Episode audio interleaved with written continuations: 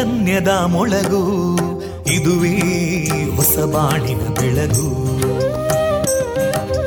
ಪಾಂಚಜನ್ಯದ ಮೊಳಗು ಇದುವೇ ಹೊಸ ಬಾಳಿನ ಬೆಳಗು. ಜನಮಾನಸವ ಅರಳಿಸುವಂತ ಅರಳಿಸುವಂತ ಜನಮಾನಸವ ಅರಳಿಸುವಂತ ವಿವೇಕವಾಣಿಯ ಮೊಳಗು. ಸುಖ ದುಃಖಗಳಿಗೆ ತಾಕೊರಳಾಗುವ ನೆಲ ಪ್ರೀತಿಯದಿ ಮೊಳಗು. ಇದುವೇ ಹೊಸ ಬಾಣಿನ ಬೆಳಗು. ಇದುವೇ ಪಾಂಚಜನ್ಯದ ಮೊಳಗು. ಇದುವೇ ಪಾಂಚಜನ್ಯದ ಮೊಳಗು. ವಿವೇಕಾನಂದ ವಿದ್ಯಾವರ್ಧಕ ಸಂಘ ಪ್ರವರ್ತಿತ ರೇಡಿಯೋ ಪಾಂಚಜನ್ಯ. ಇದು ಜೀವ ಜೀವದ ಸ್ವರ ಸಂಚಾರ. ತೊಂಬತ್ತು ಬಿಂದು ಎಂಟು ಸ್ವರ ತರಾಂಗಗಳಲ್ಲಿ ಈ ಹೊತ್ತಿನ ಪ್ರಸಾರ ಕಾರ್ಯಕ್ರಮವನ್ನು ಆರಂಭಿಸುತ್ತಿದ್ದೇವೆ. ಆತ್ಮೀಯ ಶ್ರೋತೃ ಬಾಂಧವರಿಗೆ ರೇಡಿಯೋ ಪಾಂಚಜನ್ಯ ಸಮುದಾಯ ಬಾನುಲಿ ಕೇಂದ್ರ ಬಳಗದ ಪರವಾಗಿ ನಾನು ತೇಜಸ್ವಿನಿ ಮಾಡುವ ಪ್ರೀತಿಪೂರ್ವಕ ನಮಸ್ಕಾರಗಳು. ವಂದೇ ಮಾತರಂ. ವಂದೇ ಮಾತರಂ. सुजलां सुफलां मलयज शीतलां सस्यश्यामलां मातरं वन्दे मातरम्। शुभ्रजोत्स्ना पुलकितयामिनीं पुल्लकुसुमिता ध्रुमदळशोभिनीं सुहासिनीं सुमधुरभाषिनीं सुखदां वरदां मातरं वन्दे मातरम् कोटि कोटि कण्ठा कलकलनिनादकराले कोटि कोटि भुजैदृता करकलवाले अबलां केनो मायेतो बले बहुबलधारिणीं नमामि तारिणीं रिपुदलवारिणी मातरम् वन्दे मातरम् तुमि विद्या तुमि धर्मा तुमि हृदि तुमि मर्मा त्वं हि प्राणा शरीरे बाहुते तुमि मा शक्ति हृदये तुमि मा भक्ति तोमारयी प्रतिमागडी मन्दिरे मन्दिरे वन्दे मातरम् त्वं हि दुर्गा दशप्रहरणधारिणीं। कमलां कमलदलविहारिणीं। वाणीं विद्यादायिनीं। नमामि त्वां नमामि कमलाम् अमलामतुलां सुजलां सुफलां मातरं वन्दे मातरम् श्यामलां सरलां सुस्मितां भूषितां धरणीं भरणीं मातरं वन्दे मातरम् वन्दे मातरम्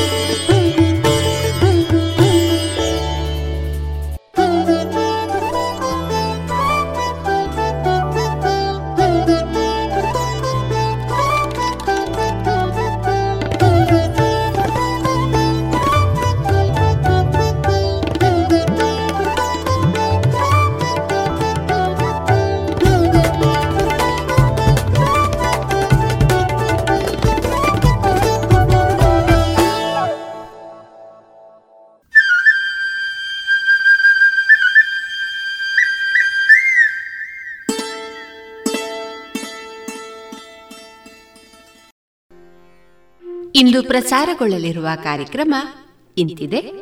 ಮೊದಲಿಗೆ ಶ್ರೀಮತಿ ವೀಣಾ ನಾಗೇಶತಂತ್ರಿ ಅವರಿಂದ ಸುಭಾಷಿತ. ಭಕ್ತಿಗೀತೆಗಳು ಮಾರುಕಟ್ಟೆದಾರಣೆ ಕೊರೋನಾ ಜಾಗೃತಿಯ ಮಾಹಿತಿ, ಸಾಹಿತ್ಯ ಸಮುನ್ನತಿಯ ಮೂರನೆಯ ಸರಣಿ ಕಾರ್ಯಕ್ರಮದಲ್ಲಿ ರಾಷ್ಟ್ರ ಪ್ರಶಸ್ತಿ ಪುರಸ್ಕೃತ ಶಿಕ್ಷಕರಾದ ಶ್ರೀಯುತ ಟಿ. ನಾರಾಯಣ ಭಟ್ ಅವರೊಂದಿಗಿನ ಮನದಾಳದ ಮಾತುಕತೆ. ದೀಪಾ ಕೆ. ಬೇಟ್ವಂಗಾನ ಅವರಿಂದ ತ್ಯಾಗರಾಜರ ಕೀರ್ತನೆ, ಜಾಣ ಸುದ್ದಿಯಲ್ಲಿ ಜಾಣ ಪ್ರಶ್ನೆ, ಕೊನೆಯಲ್ಲಿ ಮಧುರಗಾನ ಪ್ರಸಾರವಾಗಲಿದೆ.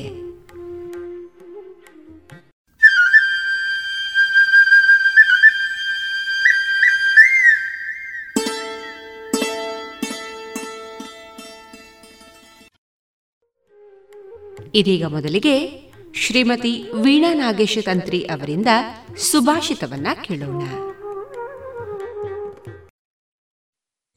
सुभाषितसुधा। न भो भूषा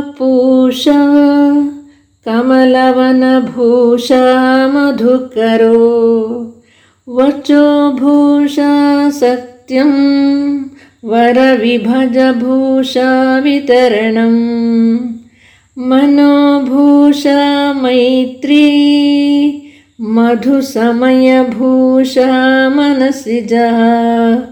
सदोभूषा सूक्तिः सकलगुणभूषा च विनयः ಆಕಾಶಕ್ಕೆ ಸೂರ್ಯನು ಭೂಷಣ ಕಮಲವನಕ್ಕೆ ದುಂಬಿಭೂಷಣ ಮಾತಿಗೆ ಸತ್ಯಭೂಷಣ ಅತುಳವಾದ ಸಂಪತ್ತಿಗೆ ದಾನವೇ ಭೂಷಣ ಮನಸ್ಸಿಗೆ ಸ್ನೇಹಭೂಷಣ ವಸಂತಕಾಲಕ್ಕೆ ಪ್ರೇಮಭೂಷಣ, ಸಭೆಗೆ ಸೂಕ್ತಿಭೂಷಣ, ಎಲ್ಲ ಗುಣಗಳಿಗೂ ವಿನಯವೇ ಭೂಷಣ.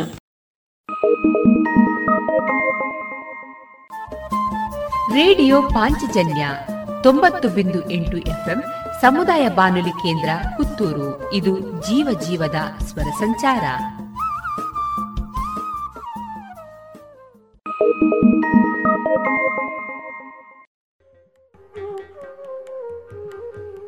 ಇನ್ನು ಮುಂದೆ ಭಕ್ತಿ ಗೀತೆಗಳನ್ನ ಕೇಳೋಣ.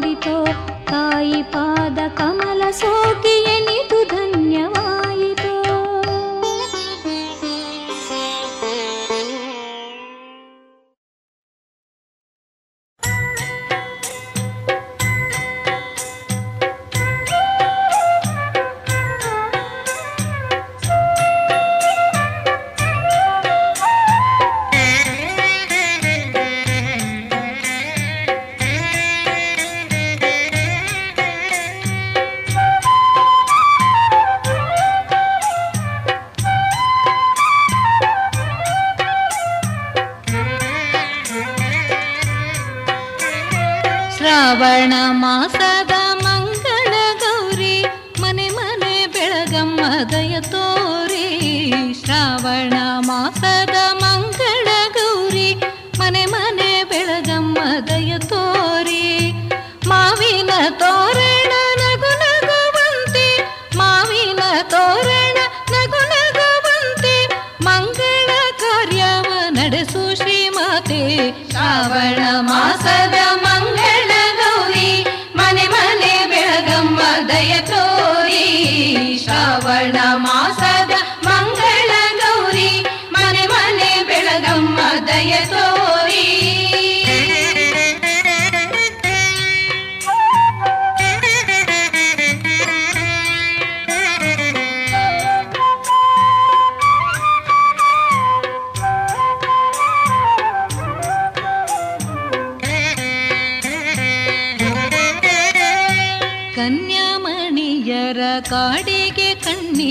ರಕ್ಷಾಮಣಿ ನೀ ಕೊಡು ಕೊಡುಗೆ. ಕನ್ಯಾಮಣಿಯರ ಕಾಡಿಗೆ ಕಣ್ಣಿಗೆ ರಕ್ಷಾಮಣಿ ನೀ ಕೊಡು ಕೊಡುಗೆ.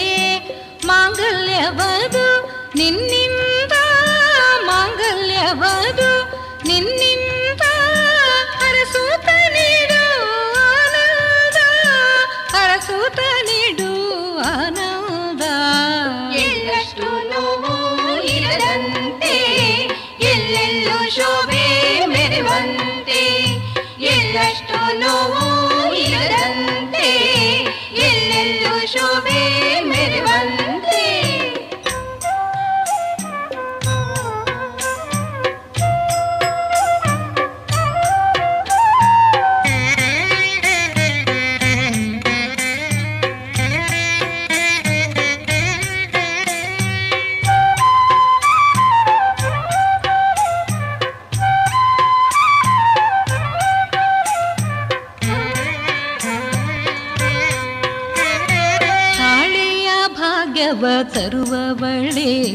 ತಾಯಿಯ ರೂಪವ ತಳೆದವಳೆ.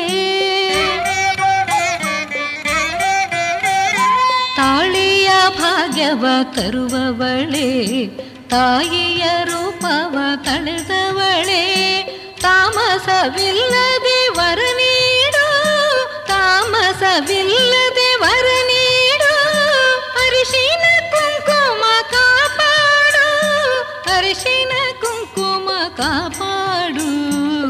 ಎಳ್ಳಷ್ಟು ನೋವು ಇರದಂತೆ ಎಲ್ಲೆಲ್ಲೂ ಶೋಭೆ ಮೆರೆವಂತೆ.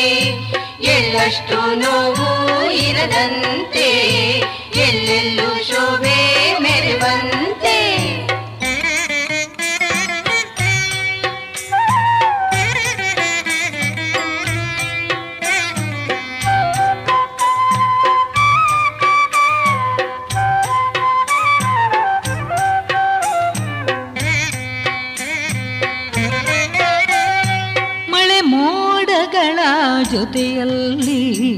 ಕರುಣಾರಸವನು ನೀ ಚೆಲ್ಲಿ.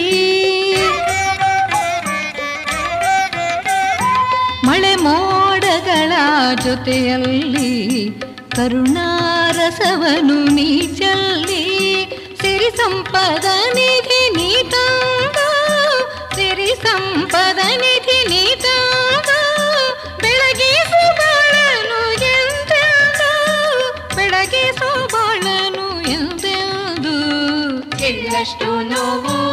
ಇರದಂತೆ ಎಲ್ಲೆಲ್ಲೂ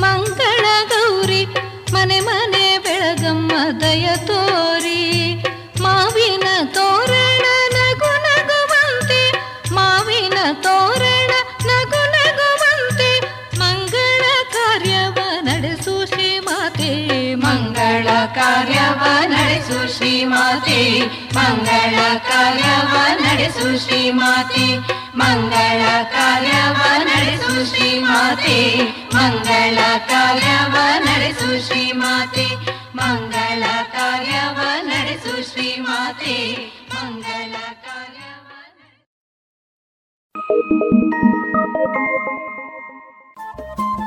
ರೇಡಿಯೋ ಪಾಂಚಜನ್ಯ ತೊಂಬತ್ತು ಬಿಂದು ಎಂಟು ಎಫ್ಎಂ ಸಮುದಾಯ ಬಾನುಲಿ ಕೇಂದ್ರ ಪುತ್ತೂರು. ಇದು ಜೀವ ಜೀವದ ಸ್ವರ ಸಂಚಾರ.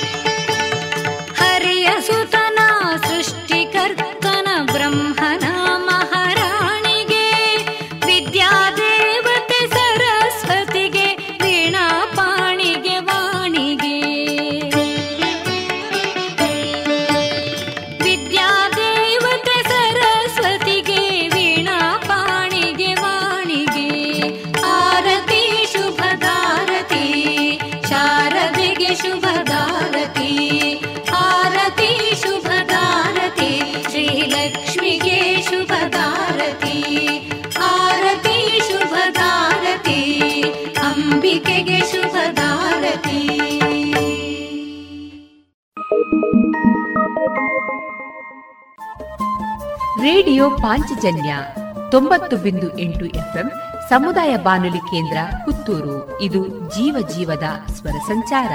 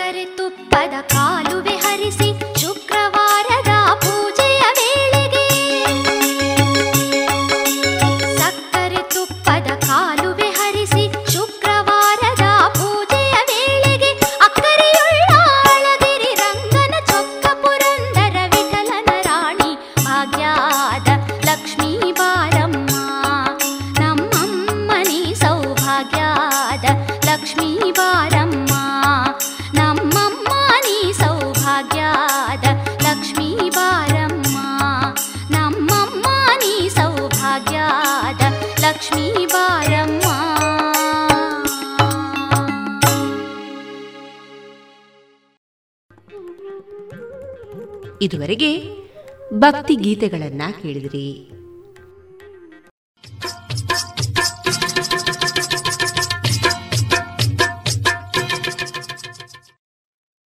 ಮಾರುಕಟ್ಟೆ ಧಾರಣೆ ಇಂತಿದೆ.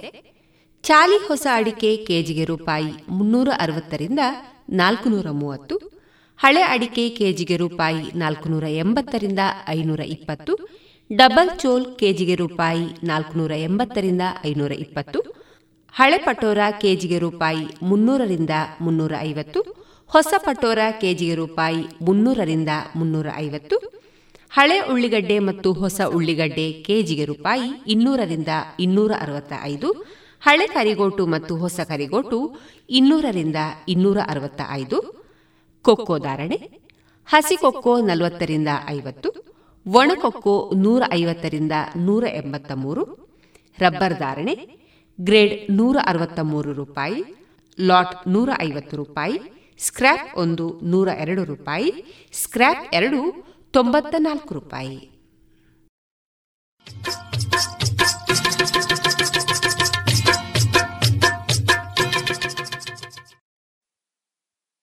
ಕೊರೋನಾ ವೈರಸ್ ಹಲವು ರೀತಿಯಲ್ಲಿ ನಿಮ್ಮ ದೇಹವನ್ನು ಪ್ರವೇಶಿಸಬಹುದು. ಮೊದಲನೇದಾಗಿ, ಯಾರಾದರೂ ಕೆಮ್ಮಿದಾಗ ಅಥವಾ ಸೀನಿದಾಗ, ಇದು ಗಾಳಿಯಲ್ಲಿ ಇರುತ್ತದೆ. ಇದು ನಿಮ್ಮ ಮುಖ, ಬಾಯಿ ಅಥವಾ ಮೂಗಿನ ಮೇಲೆ ಬಿದ್ದು ನಿಮಗೆ ರೋಗ ಹರಡಲು ಕಾರಣವಾಗಬಹುದು. ಎರಡನೇದಾಗಿ, ನೀವು ಕೊರೋನಾ ವೈರಸ್ ಅಂಟಿರುವ ಯಾವುದಾದರೂ ವಸ್ತುವನ್ನು, ಅಂದರೆ ಪೊರಕೆ, ಕಸಬರಗಿ ಅಥವಾ ಕುರ್ಚಿ ಇತ್ಯಾದಿ. ಇವುಗಳನ್ನು ಮುಟ್ಟಿದಾಗ ವೈರಸ್ ನಿಮ್ಮ ಕೈಗೆ ಹತ್ತುತ್ತದೆ ಮತ್ತು ನೀವು ನಿಮ್ಮ ಮುಖ ಮುಟ್ಟಿಕೊಂಡಾಗ ಅಥವಾ ನಿಮ್ಮ ಮೂಗು ಅಥವಾ ಕಿವಿಯನ್ನು ಕೆರೆದುಕೊಂಡಾಗ ಇದು ನಿಮ್ಮ ಮೂಗಿನೊಳಗೆ, ಕಣ್ಣು ಅಥವಾ ಬಾಯಿಯೊಳಗೆ ಹೋಗಿ ನಿಮಗೆ ಕಾಯಿಲೆ ಬರುವಂತೆ ಮಾಡುತ್ತದೆ. ಕೊರೋನಾ ವೈರಸ್ ನಿಮ್ಮ ದೇಹದೊಳಗೆ ಬರುವುದನ್ನು ತಡೆಗಟ್ಟಲು ಅತ್ಯುತ್ತಮ ಮಾರ್ಗ ಎಂದರೆ ನಿಮ್ಮ ಕೈಯನ್ನು ಸೋಪು ಮತ್ತು ನೀರಿನಿಂದ ಸಾಧ್ಯವಾದಷ್ಟೂ ಸಲ ತೊಳೆದುಕೊಳ್ಳುವುದು. ಇದು ಈ ವೈರಸ್ ಅನ್ನು ಸಾಯಿಸುತ್ತದೆ. ಕೊರೋನಾ ವೈರಸ್ ಪೀಡೆಯನ್ನು ತಪ್ಪಿಸಲು ಮತ್ತೊಂದು ಮಾರ್ಗ ಎಂದರೆ ಮಾಸ್ಕ್ ಧರಿಸುವುದು. ನೀವು ಮನೆಯಿಂದ ಹೊರಗಡೆ ಹೋಗಬೇಕಾದಾಗ, ನಿಮಗೆ ಹುಷಾರಿಲ್ಲದಾಗ ಅಥವಾ ನೀವು ಕಾಯಿಲೆ ಬಂದವರನ್ನು ನೋಡಿಕೊಳ್ಳುತ್ತಿರುವಾಗ ಮಾಸ್ಕ್ ಧರಿಸಬೇಕು. ಮಾಸ್ಕ್ ಮೂರು ರೀತಿಯಲ್ಲಿ ಉಪಯೋಗವಾಗುತ್ತದೆ. ಒಂದು, ಗಾಳಿಯಲ್ಲಿ ಇರಬಹುದಾದ ಕೊರೋನಾ ವೈರಸ್ ಹನಿಗಳಿಂದ ರಕ್ಷಿಸುತ್ತದೆ. ಎರಡು, ನಿಮ್ಮ ಮುಖವನ್ನು ನೇರವಾಗಿ ಮುಟ್ಟಿಕೊಳ್ಳುವುದನ್ನು ತಪ್ಪಿಸುತ್ತದೆ. ಮೂರು, ನಿಮಗೆ ಕೆಮ್ಮು ಅಥವಾ ಸೀನು ಬಂದಾಗ ಅಕ್ಕಪಕ್ಕ ಇರುವವರನ್ನು ರಕ್ಷಿಸುತ್ತದೆ. ನಿಮಗೆ ಕಾಯಿಲೆ ಇದ್ದರೆ ಅಥವಾ ರೋಗಿಯನ್ನು ನೋಡಿಕೊಳ್ಳುತ್ತಿದ್ದರೆ ನೀವು ಔಷಧ ಅಂಗಡಿಯಿಂದ ಮಾಸ್ಕನ್ನು ಖರೀದಿಸಬೇಕು. ಮಾಸ್ಕ್ ಅನ್ನು ಹೇಗೆ ಬಳಸುವುದು, ಸ್ವಚ್ಛಗೊಳಿಸುವುದು ಅಥವಾ ಹೊರಹಾಕುವುದು ಎಂದು ಔಷಧ ಅಂಗಡಿಯವರನ್ನು ಕೇಳಿ. ಬೇರೆಯವರೆಲ್ಲರೂ ಮನೆಯಲ್ಲಿ ಲಭ್ಯವಿರುವ ವಸ್ತುಗಳಿಂದ ನೀವೇ ಮಾಸ್ಕ್ ಮಾಡಬಹುದು. ಬೇಗನೆ ಮತ್ತು ಅತ್ಯಂತ ಸುಲಭ ಎಂದರೆ ಸ್ಕಾರ್ಫ್ ಅಥವಾ ಬಟ್ಟೆಯನ್ನು ನಿಮ್ಮ ಮುಖ ಮತ್ತು ತಲೆಯ ಸುತ್ತ ಕಟ್ಟಿಕೊಳ್ಳುವುದು. ನಿಮ್ಮ ಮೂಗು ಮತ್ತು ಬಾಯಿ ಮುಚ್ಚುವಂತೆ ಕಟ್ಟಿಕೊಳ್ಳುವುದನ್ನು ಖಾತರಿಪಡಿಸಿಕೊಳ್ಳಬೇಕು. ಕರವಸ್ತ್ರ ಮತ್ತು ರಬ್ಬರ್ ಬ್ಯಾಂಡ್ ಉಪಯೋಗಿಸಿ ಮಾಸ್ಕ್ ಮಾಡುವುದು ಹೇಗೆ ಎಂದು ಯೂಟ್ಯೂಬ್ನಲ್ಲಿ ನೋಡಿ ನೀವೇ ಮಾಡಬಹುದು. ಮಾಸ್ಕ್ ಧರಿಸುವುದು ಎಷ್ಟು ಮುಖ್ಯವೋ ಅಷ್ಟೇ ಮುಖ್ಯ ಸ್ವಚ್ಛವಾದ ಮಾಸ್ಕ್ ಧರಿಸುವುದು. ನಿಮ್ಮ ಮನೆಯಲ್ಲಿ ಮಾಡಿದ ಮಾಸ್ಕನ್ನು ದಿನವೂ ಸೋಪು ಮತ್ತು ನೀರಿನಿಂದ ತೊಳೆಯಬೇಕು ಮತ್ತು ಇದನ್ನು ಪ್ರತ್ಯೇಕವಾಗಿ ಒಗೆದರೆ ಇನ್ನೂ ಒಳ್ಳೆಯದು. ಈ ಮಾಸ್ಕನ್ನು ಕನಿಷ್ಠ ಅರ್ಧ ದಿನ ಬಿಸಿಲಿನಲ್ಲಿ ಒಣಗಿಸಬೇಕು. ನೀವು ಮಾಸ್ಕ್ ಧರಿಸದೇ ಇದ್ದಾಗ ಕೆಲವೊಮ್ಮೆ ನಿಮಗೆ ಕೆಮ್ಮು ಬರಬಹುದು. ಮತ್ತು ಹಾಗೆ ಕೆಮ್ಮಿದಾಗ ಕರವಸ್ತ್ರ ಅಥವಾ ನಿಮ್ಮ ಮೊಣಕೈ ಬಳಸಿ ಕೆಮ್ಮುವುದು ಉತ್ತಮ. ನಂತರ ನಿಮ್ಮ ಕೈಗಳನ್ನು ನೀರು ಮತ್ತು ಸಾಬೂನಿನಿಂದ ತೊಳೆಯಿರಿ. ಕೆಲವು ಸಲ ಮಾಸ್ಕ್ ಹಾಕಿಕೊಂಡಿಲ್ಲದೇ ಇದ್ದಾಗಲೂ ಕೆಮ್ಮು ಬರಬಹುದು. ಮತ್ತು ಹೀಗಾದಾಗ ಕರವಸ್ತ್ರ ಅಡ್ಡ ಹಿಡಿದುಕೊಳ್ಳಬೇಕು ಅಥವಾ ನಿಮ್ಮ ಮೊಣಕೈ ಕಡೆಗೆ ಬಾಗಿ ಕೆಮ್ಮಬೇಕು. ಮತ್ತು ಚಿಂತಿಸಬೇಡಿ, ನೀವು ಯಾವಾಗಲೂ ಹೀಗೆ ಮಾಡುತ್ತಿರಬೇಕಿಲ್ಲ. ಕಡೆಯಲ್ಲಿ ನೀವು ಸೇರಿದಂತೆ ಕೊರೋನಾ ವೈರಸ್ ವಿರುದ್ಧ ಹೋರಾಡುತ್ತಿರುವವರು ಎಲ್ಲರೂ ಈ ವೈರಸ್ ಅನ್ನು ಕಟ್ಟಿಹಾಕುತ್ತೇವೆ.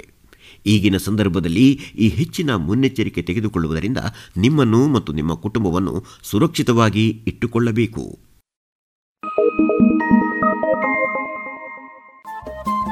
ರೇಡಿಯೋ ಪಾಂಚಜನ್ಯ ತೊಂಬತ್ತು ಬಿಂದು ಎಂಟು ಸಮುದಾಯ ಬಾನುಲಿ ಕೇಂದ್ರ ಪುತ್ತೂರು. ಇದು ಜೀವ ಜೀವದ ಸ್ವರ ಸಂಚಾರ.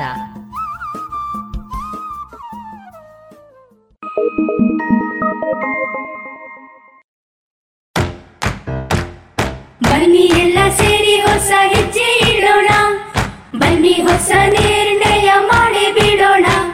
ಮಾಸ್ಕ್ ಹಾಕದಿದ್ರೆ ದೂರೋಣ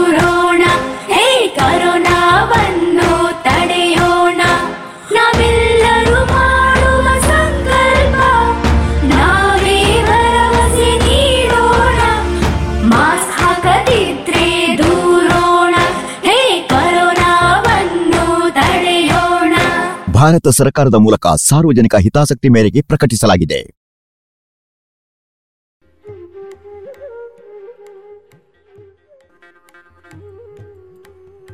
ಇದೀಗ ಸಾಹಿತ್ಯ ಸಮುನ್ನತಿಯ ಮೂರನೇ ಸರಣಿ ಕಾರ್ಯಕ್ರಮದಲ್ಲಿ ರಾಷ್ಟ್ರ ಪ್ರಶಸ್ತಿ ಪುರಸ್ಕೃತ ಶಿಕ್ಷಕರಾದ ಶ್ರೀಯುತ ಟಿ ನಾರಾಯಣ ಭಟ್ ಅವರೊಂದಿಗಿನ ಮನದಾಳದ ಮಾತುಕತೆಯ ಮುಂದುವರಿದ ಭಾಗವನ್ನ ಕೇಳೋಣ.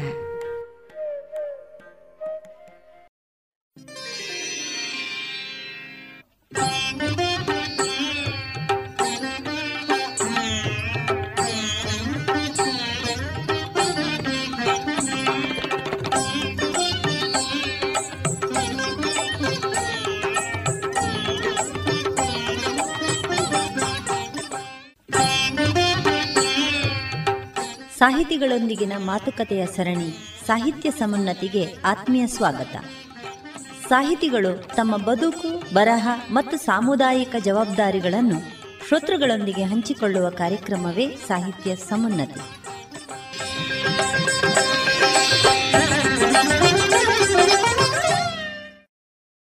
ನಿಮ್ಮ ಶೈಕ್ಷಣಿಕ, ಸಾಮಾಜಿಕ, ಸಾಹಿತ್ಯಿಕ ಈ ಚಟುವಟಿಕೆಗಳಿಗೆ ನಿಮ್ಮ ಆಲೋಚನೆಗಳು ಮತ್ತು ಯೋಜನೆಗಳು ಒಂದಷ್ಟು ಶಕ್ತಿ ನೀಡ್ತಾ ಬಂತು.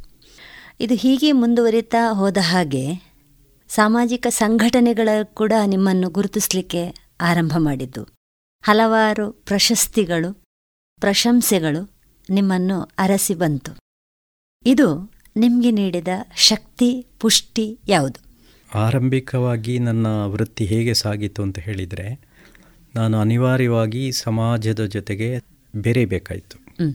ಯಾಕೆಂದರೆ ನನ್ನ ಶಾಲೆಯಲ್ಲಿ ಸ್ಟ್ರೆಂತ್ ಇರಲಿಲ್ಲ. ಸ್ಟ್ರೆಂತ್ ಇಲ್ಲ ಅಂತಾದಾಗ ನಮ್ಮದು ಶಾಲೆ ದೇವಸ್ಥಾನದಲ್ಲಿತ್ತು. ಆ ದೇವಸ್ಥಾನದೊಬ್ಬರು ಆಡಳಿತ ಮುಕ್ತಸ್ಥರು ಇಜ್ಜ ಸುಬ್ಬರಾವ್ ಅಂತ ಇದ್ದರು ಅವರು ನನ್ನನ್ನು ಮನೆ ಮನೆಗೆ ಕರ್ಕೊಂಡೋದ್ರು. ಎರಡು ಕಾರಣಕ್ಕಾಗಿ. ಒಂದು ದೇವಸ್ಥಾನದ ಅಭಿವೃದ್ಧಿ ಕಾರ್ಯಕ್ಕೋಸ್ಕರ ವಂತಿಗೆ ಇತ್ಯಾದಿ ಕೆಲಸಕ್ಕೆ. ಅದರ ಜೊತೆಗೆ ಆ ಮೂಲಕ ನಾನು ಎಲ್ಲ ಹಳ್ಳಿಯ ಎಲ್ಲ ಮನೆಗಳಿಗೆ ಪರಿಚಯಿಸಲ್ಪಟ್ಟೆ. ಅವರು ಹೇಳ್ತಾ ಇದ್ರು ಪ್ರತಿ ಮನೆಯಲ್ಲಿ ನಾರಾಯಣ ಮಾಸ್ಟರ್ ಬಹಳ ಒಳ್ಳೆಯವರು. ಒಳ್ಳೆಯ ಶಿಕ್ಷಕ. ಈ ಹದಿನೆಂಟು ಹತ್ತೊಂಬತ್ತನೇ ವರ್ಷದಲ್ಲಿ ನನ್ನ ಪ್ರಾಯದ ಆ ಸಮಯದಲ್ಲಿ ಒಬ್ಬರು ಹಿರಿಯರಾದಂಥ ಅರವತ್ತು ವರ್ಷ ತುಂಬಿದ ಆ ಊರಿನಲ್ಲಿ ಅತ್ಯಂತ ಜನಪ್ರಿಯರವರು. ಅವರು ಒಳ್ಳೆಯ ಶಿಕ್ಷಕ ಅಂತ ಹೇಳಿದಾಗ ನನಗೊಂದು ದೊಡ್ಡ ಸರ್ಟಿಫಿಕೇಟ್ ಕೊಟ್ಟಾಗಾಯಿತು. ಖಂಡಿತ. ಅದರಿಂದಾಗಿ ಮನೆ ಮನೆಯಲ್ಲಿ ನನ್ನನ್ನು ಪರಿಚಯಿಸುವ ಮೂಲಕ ಒಳ್ಳೆ ಮಾಸ್ಟರ್ ಬಂದಿದ್ದಾರೆ. ನಿಮ್ಮ ಮಕ್ಕಳನ್ನೆಲ್ಲ ಅಲ್ಲಿಗೆ ಕಳಿಸಿ ಅಂತ ಹೇಳಿದ್ದು ನನಗೊಂದು ಬಹಳ ಪುಷ್ಟಿ ಕೊಟ್ಟಿತ್ತು. ಮತ್ತೊಂದು ಮಾತನ್ನು ಹೇಳಿದರು. ನಾರಾಯಣ ಮಾಸ್ಟ್ರೆ ನೀವು ನನ್ನ ಜೊತೆಗೆ ಜಾತ್ರೆ ಇತ್ಯಾದಿ ದೇವಸ್ಥಾನದ ಎಲ್ಲ ಕೆಲಸಗಳಲ್ಲಿ ಇರಲೇಬೇಕು ಅಂತ ಒಂದು ಅವರು ಪ್ರೀತಿಯಿಂದ ಒಂದು ನನಗೆ ಆಜ್ಞೆ ಮಾಡಿದರು. ನನ್ನ ತಂದೆ ಆತ್ಮೀಯರು ಕೂಡ ಅವರು. ಸ್ವಾಮೀಜಿಯವರ ಆತ್ಮೀಯರು ಕೂಡ ಆಗಿದ್ದರು ಅವರ ಮಾತನ್ನು ನನಗೆ ಧಿಕ್ಕರಿಸಲಿಕ್ಕೆ ಸಾಧ್ಯ ಆಗಲಿಲ್ಲ. ಆ ಮೂಲಕ ನನ್ನ ಶಾಲೆಯ ಸ್ಟ್ರೆಂತ್ ಇಂಪ್ರೂವ್ ಆಗಲಿಕ್ಕೆ ಅದು ಒಂದು ಕಾರಣ. ಮತ್ತು ನನ್ನಲ್ಲೊಂದು ಕಲ್ಪನೆ ಇದೆ. ಒಬ್ಬ ಶಿಕ್ಷಕ ಅವ ಊರಿಗೆ ಶಿಕ್ಷಕನಾಗಿರಬೇಕು. ಖಂಡಿತ. ನಮ್ಮ ಹಿಂದಿನ ಕಾಲದ ಶಿಕ್ಷಕರು ಅದೇ ರೀತಿ ಇದ್ದರು. ವಿಶೇಷವಾಗಿ ಮಹಿಳೆಯರು ಆ ಕಾಲದಲ್ಲಿ ಇರಲಿಲ್ಲ. ಪುರುಷರು ಹಿಂದಿನ ಕಾಲದಲ್ಲಿ ಶಿಕ್ಷಕರಾಗಿ ಜಾಸ್ತಿ ಇದ್ದರು. ಅವರು ಮಗುವಿಗೆ ಹೆಸರೇನಿಡಬೇಕು ಅಂತ ಕೂಡ ಶಿಕ್ಷಕರೇ ಹೇಳಬೇಕಿತ್ತು ಎಷ್ಟೋ ಸಂದರ್ಭಗಳಲ್ಲಿ. ಹೌದು. ನಾಮಕರಣ ಯಾವಾಗ ಮಾಡಬೇಕು ಅಂತ ಶಿಕ್ಷಕರೇ ಹೇಳಬೇಕಿತ್ತು. ಅವರ ಮಕ್ಕಳಿಗೆ ಮಾರ್ಗದರ್ಶನ ಅವ ಮುಂದೆ ಯಾವ ವಿದ್ಯೆಯನ್ನು ಕಲಿಬೇಕು ಅಂತ ಶಿಕ್ಷಕರೇ ಹೇಳಬೇಕಿತ್ತು. ಹೌದು. ಮನೆಯಲ್ಲಿ ಏನಾದರೂ ಜ್ವರ ಇತ್ಯಾದಿ ಬಂದರೆ ಭಸ್ಮ ಕೊಡಲಿಕ್ಕೂ ಅವರೇ ಆಗಬೇಕಿತ್ತು. ಹೀಗೆ ಒಂದು ರೀತಿ ಊರಿಗೆ ಶಿಕ್ಷಕನಾಗಿದ್ದ ಹಿಂದಿನ ಕಾಲದಲ್ಲಿ. ಆದ್ದರಿಂದ ಆ ಶಿಕ್ಷಕರನ್ನು ಅಷ್ಟು ಗೌರವದಿಂದ ಗುರುಗಳು ಅವರ ಮಾತನ್ನು ಧಿಕ್ಕರಿಸ್ತಿರಲಿಲ್ಲ. ನಾನು ಕೂಡ ಆ ಕಲ್ಪನೆಯನ್ನು ಇಟ್ಕೊಂಡು ಬಂದೆ. ಶಿಕ್ಷಕ ಊರಿಗೆ ಶಿಕ್ಷಕನಾಗಿರಬೇಕು ಅಂತ. ಅಂದರೆ ಸಾಮಾಜಿಕ ಕೆಲಸ ಕಾರ್ಯಗಳಲ್ಲಿ ಕೂಡ ಶಿಕ್ಷಕ ತೊಡಗಿಸಿಕೊಂಡಾಗ ಊರ ಜನರ ಪ್ರೀತಿಯನ್ನು ಗಳಿಸಲಿಕ್ಕೆ ಸಾಧ್ಯ ಆಗ್ತದೆ. ಯಾವಾಗ ಊರ ಜನರ ಪ್ರೀತಿ ಬಂತೋ ಅವರು ಶಾಲೆಯನ್ನು ಕೂಡ ಮೆಚ್ಚುತ್ತಾರೆ ಸಹಜವಾಗಿ. ಆ ಶಿಕ್ಷಕರು ಬಹಳ ಒಳ್ಳೆಯ ಶಿಕ್ಷಕರು. ಅವರ ಪರಿಚಯ ಇದೆ ನಮಗೆ. ಅವರ ಶಾಲೆಗೆ ಕಳಿಸಬೇಕು. ನನ್ನ ಮಗ ಅವರ ಹಾಗೆ ಆಗಬೇಕು ಎನ್ನುವಂಥ ಒಂದು ಕಲ್ಪನೆಯೊಂದಿಗೆ ಆ ಊರಿನ ಎಲ್ಲ ಮಕ್ಕಳನ್ನು ಕೂಡ ಆ ಶಾಲೆಗೆ ಕಳಿಸಲಿಕ್ಕೆ ಅವರು ಮನಸ್ಸು ಮಾಡ್ತಾರೆ. ಇದು ನನಗೆ ನಾನು ಕಂಡುಕೊಂಡಂಥ ದೊಡ್ಡ ಫಲಿತಾಂಶ ಇದು. ಊರ ಜನರ ಜೊತೆಗೆ ಬೆರೆತದ್ರಿಂದಾಗಿ ಈ ಒಂದು ದೊಡ್ಡ ಲಾಭ ಆದದ್ದು ಸಂಸ್ಥೆಗೆ. ಅದೇ ಒಂದು ದೊಡ್ಡ ಪ್ರಶಸ್ತಿ. ಅದೇ ಒಂದು ದೊಡ್ಡ ಪ್ರಶಸ್ತಿ. ಇದು ಎಲ್ಲ ಪ್ರಶಸ್ತಿಗಿಂತ ದೊಡ್ಡದು ನನ್ನ ದೃಷ್ಟಿಯಲ್ಲಿ. ಇನ್ನು ಸಂಘಟನೆ. ಸಂಘಟನೆಗೆ ಯಾವುದೇ ಹಳ್ಳಿಗೆ ಹೋಗಿ ಆ ಸಂಘಟನೆಯ ಕಾರ್ಯದಲ್ಲಿ ಒಬ್ಬ ಶಿಕ್ಷಕ ಇರ್ತಾನೆ. ಶಿಕ್ಷಕ ಯಾಕೆಂದರೆ ಎಲ್ಲರ ಪರಿಚಯ ಇರ್ತದೆ ಅವನಿಗೆ. ಮತ್ತು ಸಂಘಟನೆ ಮಾಡಬಲ್ಲಂತಹ ಒಂದು ಚತುರೋಪಾಯ ಅವನಲ್ಲಿ ಇರ್ತದೆ. ಆದ್ದರಿಂದ ಶಿಕ್ಷಕರನ್ನು ಆಶ್ರಯಿಸಿಯೇ ಊರಿನ ಎಲ್ಲ ಕಾರ್ಯಕ್ರಮಗಳು ನಡೀತದೆ. ಉದಾಹರಣೆಗೆ ನಮ್ಮ ಧರ್ಮಸ್ಥಳದ ಗ್ರಾಮಾಭಿವೃದ್ಧಿ ಯೋಜನೆ ಸುಮಾರು ಎರಡು ಸಾವಿರದಲ್ಲಿ ಬಂತು. ನಮ್ಮ ರಾಮಕುಂಜದ ಈ ಪುತ್ತೂರು ತಾಲೂಕಿಗೆ ಬಂತು. ಅದು ಬಂದಾಗ ಅವರ ಪ್ರತಿನಿಧಿಗಳನ್ನು ನನ್ನ ಹತ್ತಿರ ಕಳಿಸಿದರು. ಸರ್ ನಿಮ್ಮ ಸಹಕಾರ ಬೇಕು. ನಮ್ಮ ಜೊತೆಗೆ ಇರಬೇಕು ಅಂತ. ಖಂಡಿತ ನಿಮ್ಮ ಜೊತೆಗೆ ಇದ್ದೇನೆ ಅಂತ ಹೇಳಿದೆ.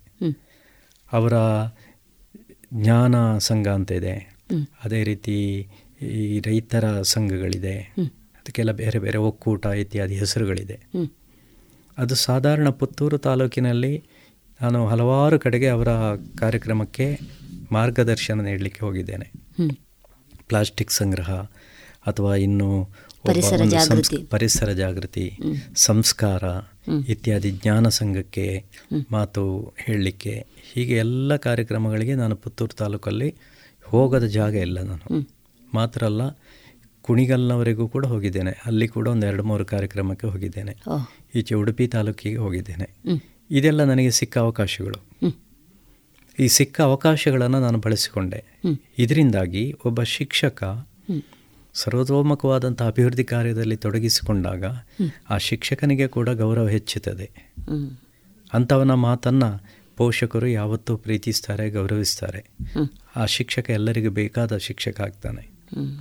ಇನ್ನು ಅದೇ ರೀತಿ ಧಾರ್ಮಿಕ ಕಾರ್ಯಕ್ರಮಗಳಲ್ಲಿ ಕೂಡ ನನಗೆ ದುಡಿಲಿಕ್ಕೆ ತುಂಬ ಅವಕಾಶಗಳು ಸಿಕ್ಕಿತು. ಉದಾಹರಣೆಗೆ ನಮ್ಮ ರಾಮಕುಂಜ ಗ್ರಾಮದಲ್ಲಿ ಒಂದು ನಾಲ್ಕೈದು ದೇವಾಲಯಗಳಲ್ಲಿ ಜೀರ್ಣೋದ್ಧಾರದ ಸಂದರ್ಭದಲ್ಲಿ ನಾನು ಕಾರ್ಯದರ್ಶಿಯಾಗಿ ಕೆಲಸ ಮಾಡಿದ್ದೇನೆ. ಅದು ಸಿಕ್ಕಿದ ನನಗೆ ದೊಡ್ಡ ಅವಕಾಶ. ಒಂದು ರೈತಾಪಿ ವರ್ಗದವರ ಜೊತೆಗೆ ಸಿಕ್ಕಿತು. ದೇವಸ್ಥಾನದ ಭಕ್ತರ ಜೊತೆಗೆ ಸಿಕ್ಕಿದಂಥ ಅವಕಾಶ, ಅದು ಕೂಡ ನನಗೆ ಒಂದು ನನ್ನ ವೃತ್ತಿಗೆ ಮತ್ತಷ್ಟು ಗೌರವವನ್ನು ಹೆಚ್ಚಿಸಲಿಕ್ಕೆ ಅದು ಅನುಕೂಲ ಮಾಡಿಕೊಟ್ಟಿತು. ಸುಮಾರು ಎರಡು ಸಾವಿರದಿಂದ ಎರಡು ಸಾವಿರದ ಹತ್ತರವರೆಗೆ ಸುಮಾರು ನಾಲ್ಕೈದು ದೇವಸ್ಥಾನಗಳ ಜೀರ್ಣೋದ್ಧಾರ ಇತ್ತು ಅದೆಲ್ಲದರಲ್ಲಿ ಕೂಡ ನಾನು ಕಾರ್ಯದರ್ಶಿಯಾಗಿದ್ದೆ ಆಗಿದ್ದೆ. ಇದೆಲ್ಲ ದೇವರು ಕೊಟ್ಟ ಅವಕಾಶ ನನಗೆ. ಕೆಲವೊಮ್ಮೆ ಬೇಡಿಕೊಂಡು ಹೋದಾಗ ಸಿಕ್ಕುವುದಿಲ್ಲ ನಮಗೆ. ಊರಿನವರು ನನ್ನ ಮೇಲೆ ಇಟ್ಟಂತಹ ನಂಬಿಕೆಯ ಪರಿಣಾಮದಿಂದಾಗಿ. ಇಂಥ ಒಂದು ಅವಕಾಶಗಳು ನನಗೆ ಸಿಕ್ಕಿತು. ನೀವು ಅದನ್ನು ಸದ್ಬಳಕೆ ಸದ್ಬಳಕೆ ಮಾಡಿದೆ. ಸಂಘಟನೆ ಅದೇ ರೀತಿ ಸಾಮಾಜಿಕ ಕಾರ್ಯಕ್ರಮಗಳು ಅದೇ ರೀತಿ ಧಾರ್ಮಿಕ ಕಾರ್ಯಕ್ರಮಗಳು ಇದೆಲ್ಲದರಲ್ಲಿ ಒಬ್ಬ ಶಿಕ್ಷಕ ತೊಡಗಿಸಿಕೊಂಡಾಗ ಅವ ಊರಿಗೆ ಶಿಕ್ಷಕನಾಗ್ತಾನೆ. ಅಥವಾ ಎಲ್ಲರ ಶಿಕ್ಷಕನಾಗ್ತಾನೆ. ಊರಿನ ಜನ ನನ್ನನ್ನು ಅವು ಎಂಕಲ್ನ ಮಾಸ್ಟ್ರು. ನಮ್ಮ ಮಾಸ್ಟ್ರು ಅಂತ ಹೇಳ್ತಾ ಇದ್ದೆ ಅದು ಭಾರಿ ದೊಡ್ಡ ಪ್ರಶಸ್ತಿ ಅದು.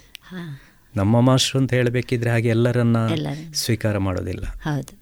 ಆ ನಮ್ಮ ಮಾಸ್ಟ್ರು ಎನ್ನುವಂಥ ಒಂದು ನನಗೆ ಅವರ ಅಭಿದಾನ ಅದು ನನಗೆ ಸಿಕ್ಕಿದೆ. ತುಂಬ ಸಂತೋಷ ಆಗಿದೆ ಅದರಿಂದ. ಅದರ ಜೊತೆಗೆ ನಿಮಗೆ ಹಲವಾರು ಪ್ರಶಸ್ತಿಗಳು ಬಂದಿದೆ ಸರ್. ನಾನು ಪ್ರಶಸ್ತಿಯನ್ನು ಕೂಡ ನೀವು ಕೇಳುವಾಗ ನಾನು ಹೇಳಬೇಕು. ಯಾಕೆಂದರೆ ಹೌದು. ಪ್ರಶಸ್ತಿಗಳು ನಾನು ತಿಳ್ಕೊಂಡಂತೆ. ಪರವೂರಲ್ಲಿ ಹೋದಾಗ.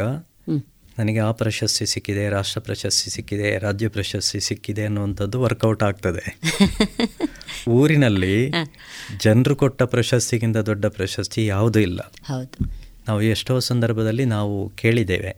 ಪ್ರಶಸ್ತಿ ಸಿಕ್ಕವರನ್ನ ಊರಿನಲ್ಲಿ ಕೆಲವರು ಗೇಲಿ ಮಾಡುವಂಥದ್ದನ್ನು ನಾನು ಕೇಳಿದ್ದೇನೆ. ಆ ಪ್ರಶಸ್ತಿ ಸಿಕ್ಕಬೇಕಿದ್ರೆ ಆ ಊರಿನಲ್ಲಿ ಜನರ ಆ ಮಾತಿನ ಪ್ರೀತಿಯ ಪ್ರಶಸ್ತಿಯನ್ನು ಮೊದಲು ಗಳಿಸಬೇಕು. ಅದು ಗಳಿಸಿದಾಗ ಈ ಪ್ರಶಸ್ತಿಗೆ ವಿಶೇಷವಾದಂತಹ ಒಂದು ಗೌರವ ಸ್ಥಾನಮಾನ. ಸ್ಥಾನಮಾನ ಬರ್ತದೆ. ಹೌದು. ನನಗೆ ಸಾವಿರದ ಒಂಬೈನೂರ ತೊಂಬತ್ತ ನಾಲ್ಕರಲ್ಲಿ ಜಿಲ್ಲಾ ಪ್ರಶಸ್ತಿ ಸಿಕ್ಕಿತು. ಎರಡು ಸಾವಿರದ ಐದರಲ್ಲಿ ಕರ್ನಾಟಕ ರಾಜ್ಯದ ಪ್ರಶಸ್ತಿ ಸಿಕ್ಕಿತು. ಇನ್ನು ಎರಡು ಸಾವಿರದ ಒಂಬತ್ತರಲ್ಲಿ ಭಾರತ ಸರ್ಕಾರದ ಪ್ರಶಸ್ತಿ ಸಿಕ್ಕಿತು. ರಾಷ್ಟ್ರ ಪ್ರಶಸ್ತಿ. ರಾಷ್ಟ್ರ ಪ್ರಶಸ್ತಿ. ಹೌದು. ಈ ವ್ಯವಸ್ಥೆ ಬಹಳ ವರ್ಷಗಳಿಂದ ನಡೆದು ಬರ್ತಾ ಇದೆ.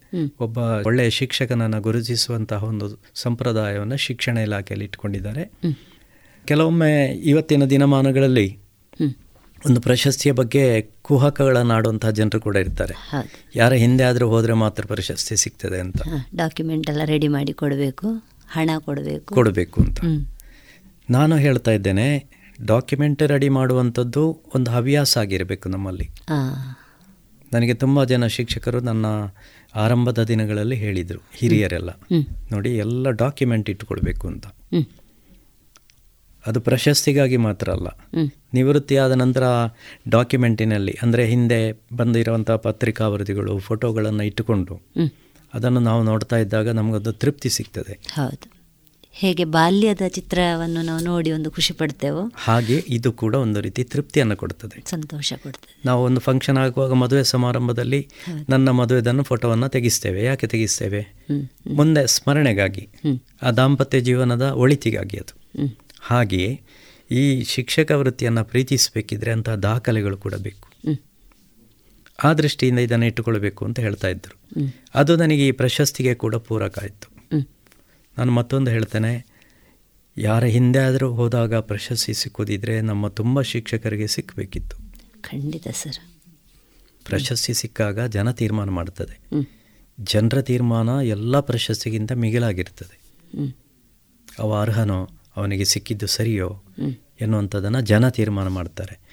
ಒಬ್ಬ ಪ್ರಶಸ್ತಿ ಬಂದಾಗ ಊರಿನ ಜನ ಅವರಿಗೆ ಸಿಕ್ಕಲೇಬೇಕಾದ್ದು ಅಂತ ಹೇಳಿದರೆ ಮಾತ್ರ ಆ ಪ್ರಶಸ್ತಿಯ ಮಾನ ಗೌರವ ಉಳಿತದೆ.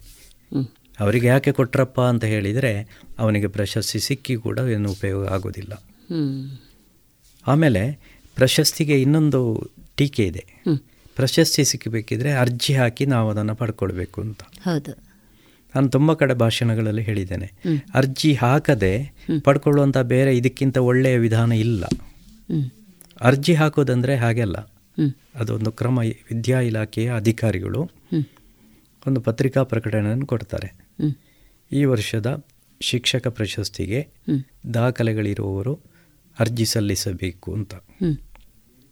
ಅದಕ್ಕೊಂದಷ್ಟು ಕ್ರೈಟೀರಿಯಾಗಳಿದೆ ಅದಕ್ಕೊಂದು ಕ್ರೈಟೀರಿಯಾ ಇದೆ. ಆಸಕ್ತರು ಅರ್ಜಿ ಹಾಕ್ತಾರೆ. ಯಾರಲ್ಲಿ ದಾಖಲೆ ಇದೆಯೋ ಯಾರು ಸಾಧನೆ ಮಾಡಿದ್ದೇನೆ ಅನ್ನುವಂಥ ಆತ್ಮತೃಪ್ತಿ ಉಂಟೋ ಅವರು ಅರ್ಜಿಯನ್ನು ಹಾಕ್ತಾರೆ. ಒಂದು ವೇಳೆ ಅಧಿಕಾರಿಗಳು ಅರ್ಜಿ ಹಾಕಿ ಅಂತ ಹೇಳದೆ ನಾರಾಯಣ ಭಟ್ರನ್ನ ಈ ವರ್ಷ ಪ್ರಶಸ್ತಿಗೆ ಗುರುತಿಸು ಅಂತ ಹೇಳಿದರೆ ಉಳಿದ ಶಿಕ್ಷಕರು ಟೀಕೆ ಮಾಡ್ತಾರೆ. ಅದೇ ಅದೇನು ನಾರಾಯಣ ಭಟ್ರೆ ಒಳ್ಳೆ ಕೆಲಸ ಮಾಡಿದಾರ? ಬೇರೆ ಯಾರಿಲ್ವೇ? ಈ ರೀತಿಯ ಟೀಕೆಗಳು ಬರ್ತದೆ. ಆದ್ದರಿಂದ ಅಧಿಕಾರಿಗಳು ಕೂಡ ಅವರಿಗೆ ಬರತಕ್ಕಂತಹ ಟೀಕೆಯನ್ನು ತಪ್ಪಿಸಿಕೊಳ್ಳಿಕ್ಕೆ ಬೇಕಾಗಿ ಅರ್ಜಿ ಹಾಕಿ ಅಂತ ಹೇಳ್ತಾರೆ ಹಾಗಿರುವಾಗ ಅರ್ಜಿ ಯಾರಿಗೆ ಹಾಕ್ಬೋದಲ್ಲ? ಎಲ್ಲರೂ ಅರ್ಜಿ ಹಾಕಿ ಆ ನಂತರ ಅದನ್ನು ಎಲ್ಲವನ್ನು ಕೂಡ ಒಂದು ಅದಕ್ಕೆ ಇಲಾಖೆಯೇ ಒಂದು ನಿಗದಿ ಮಾಡಿದಂಥ ಒಂದು ಸಮಿತಿ ಇದೆ.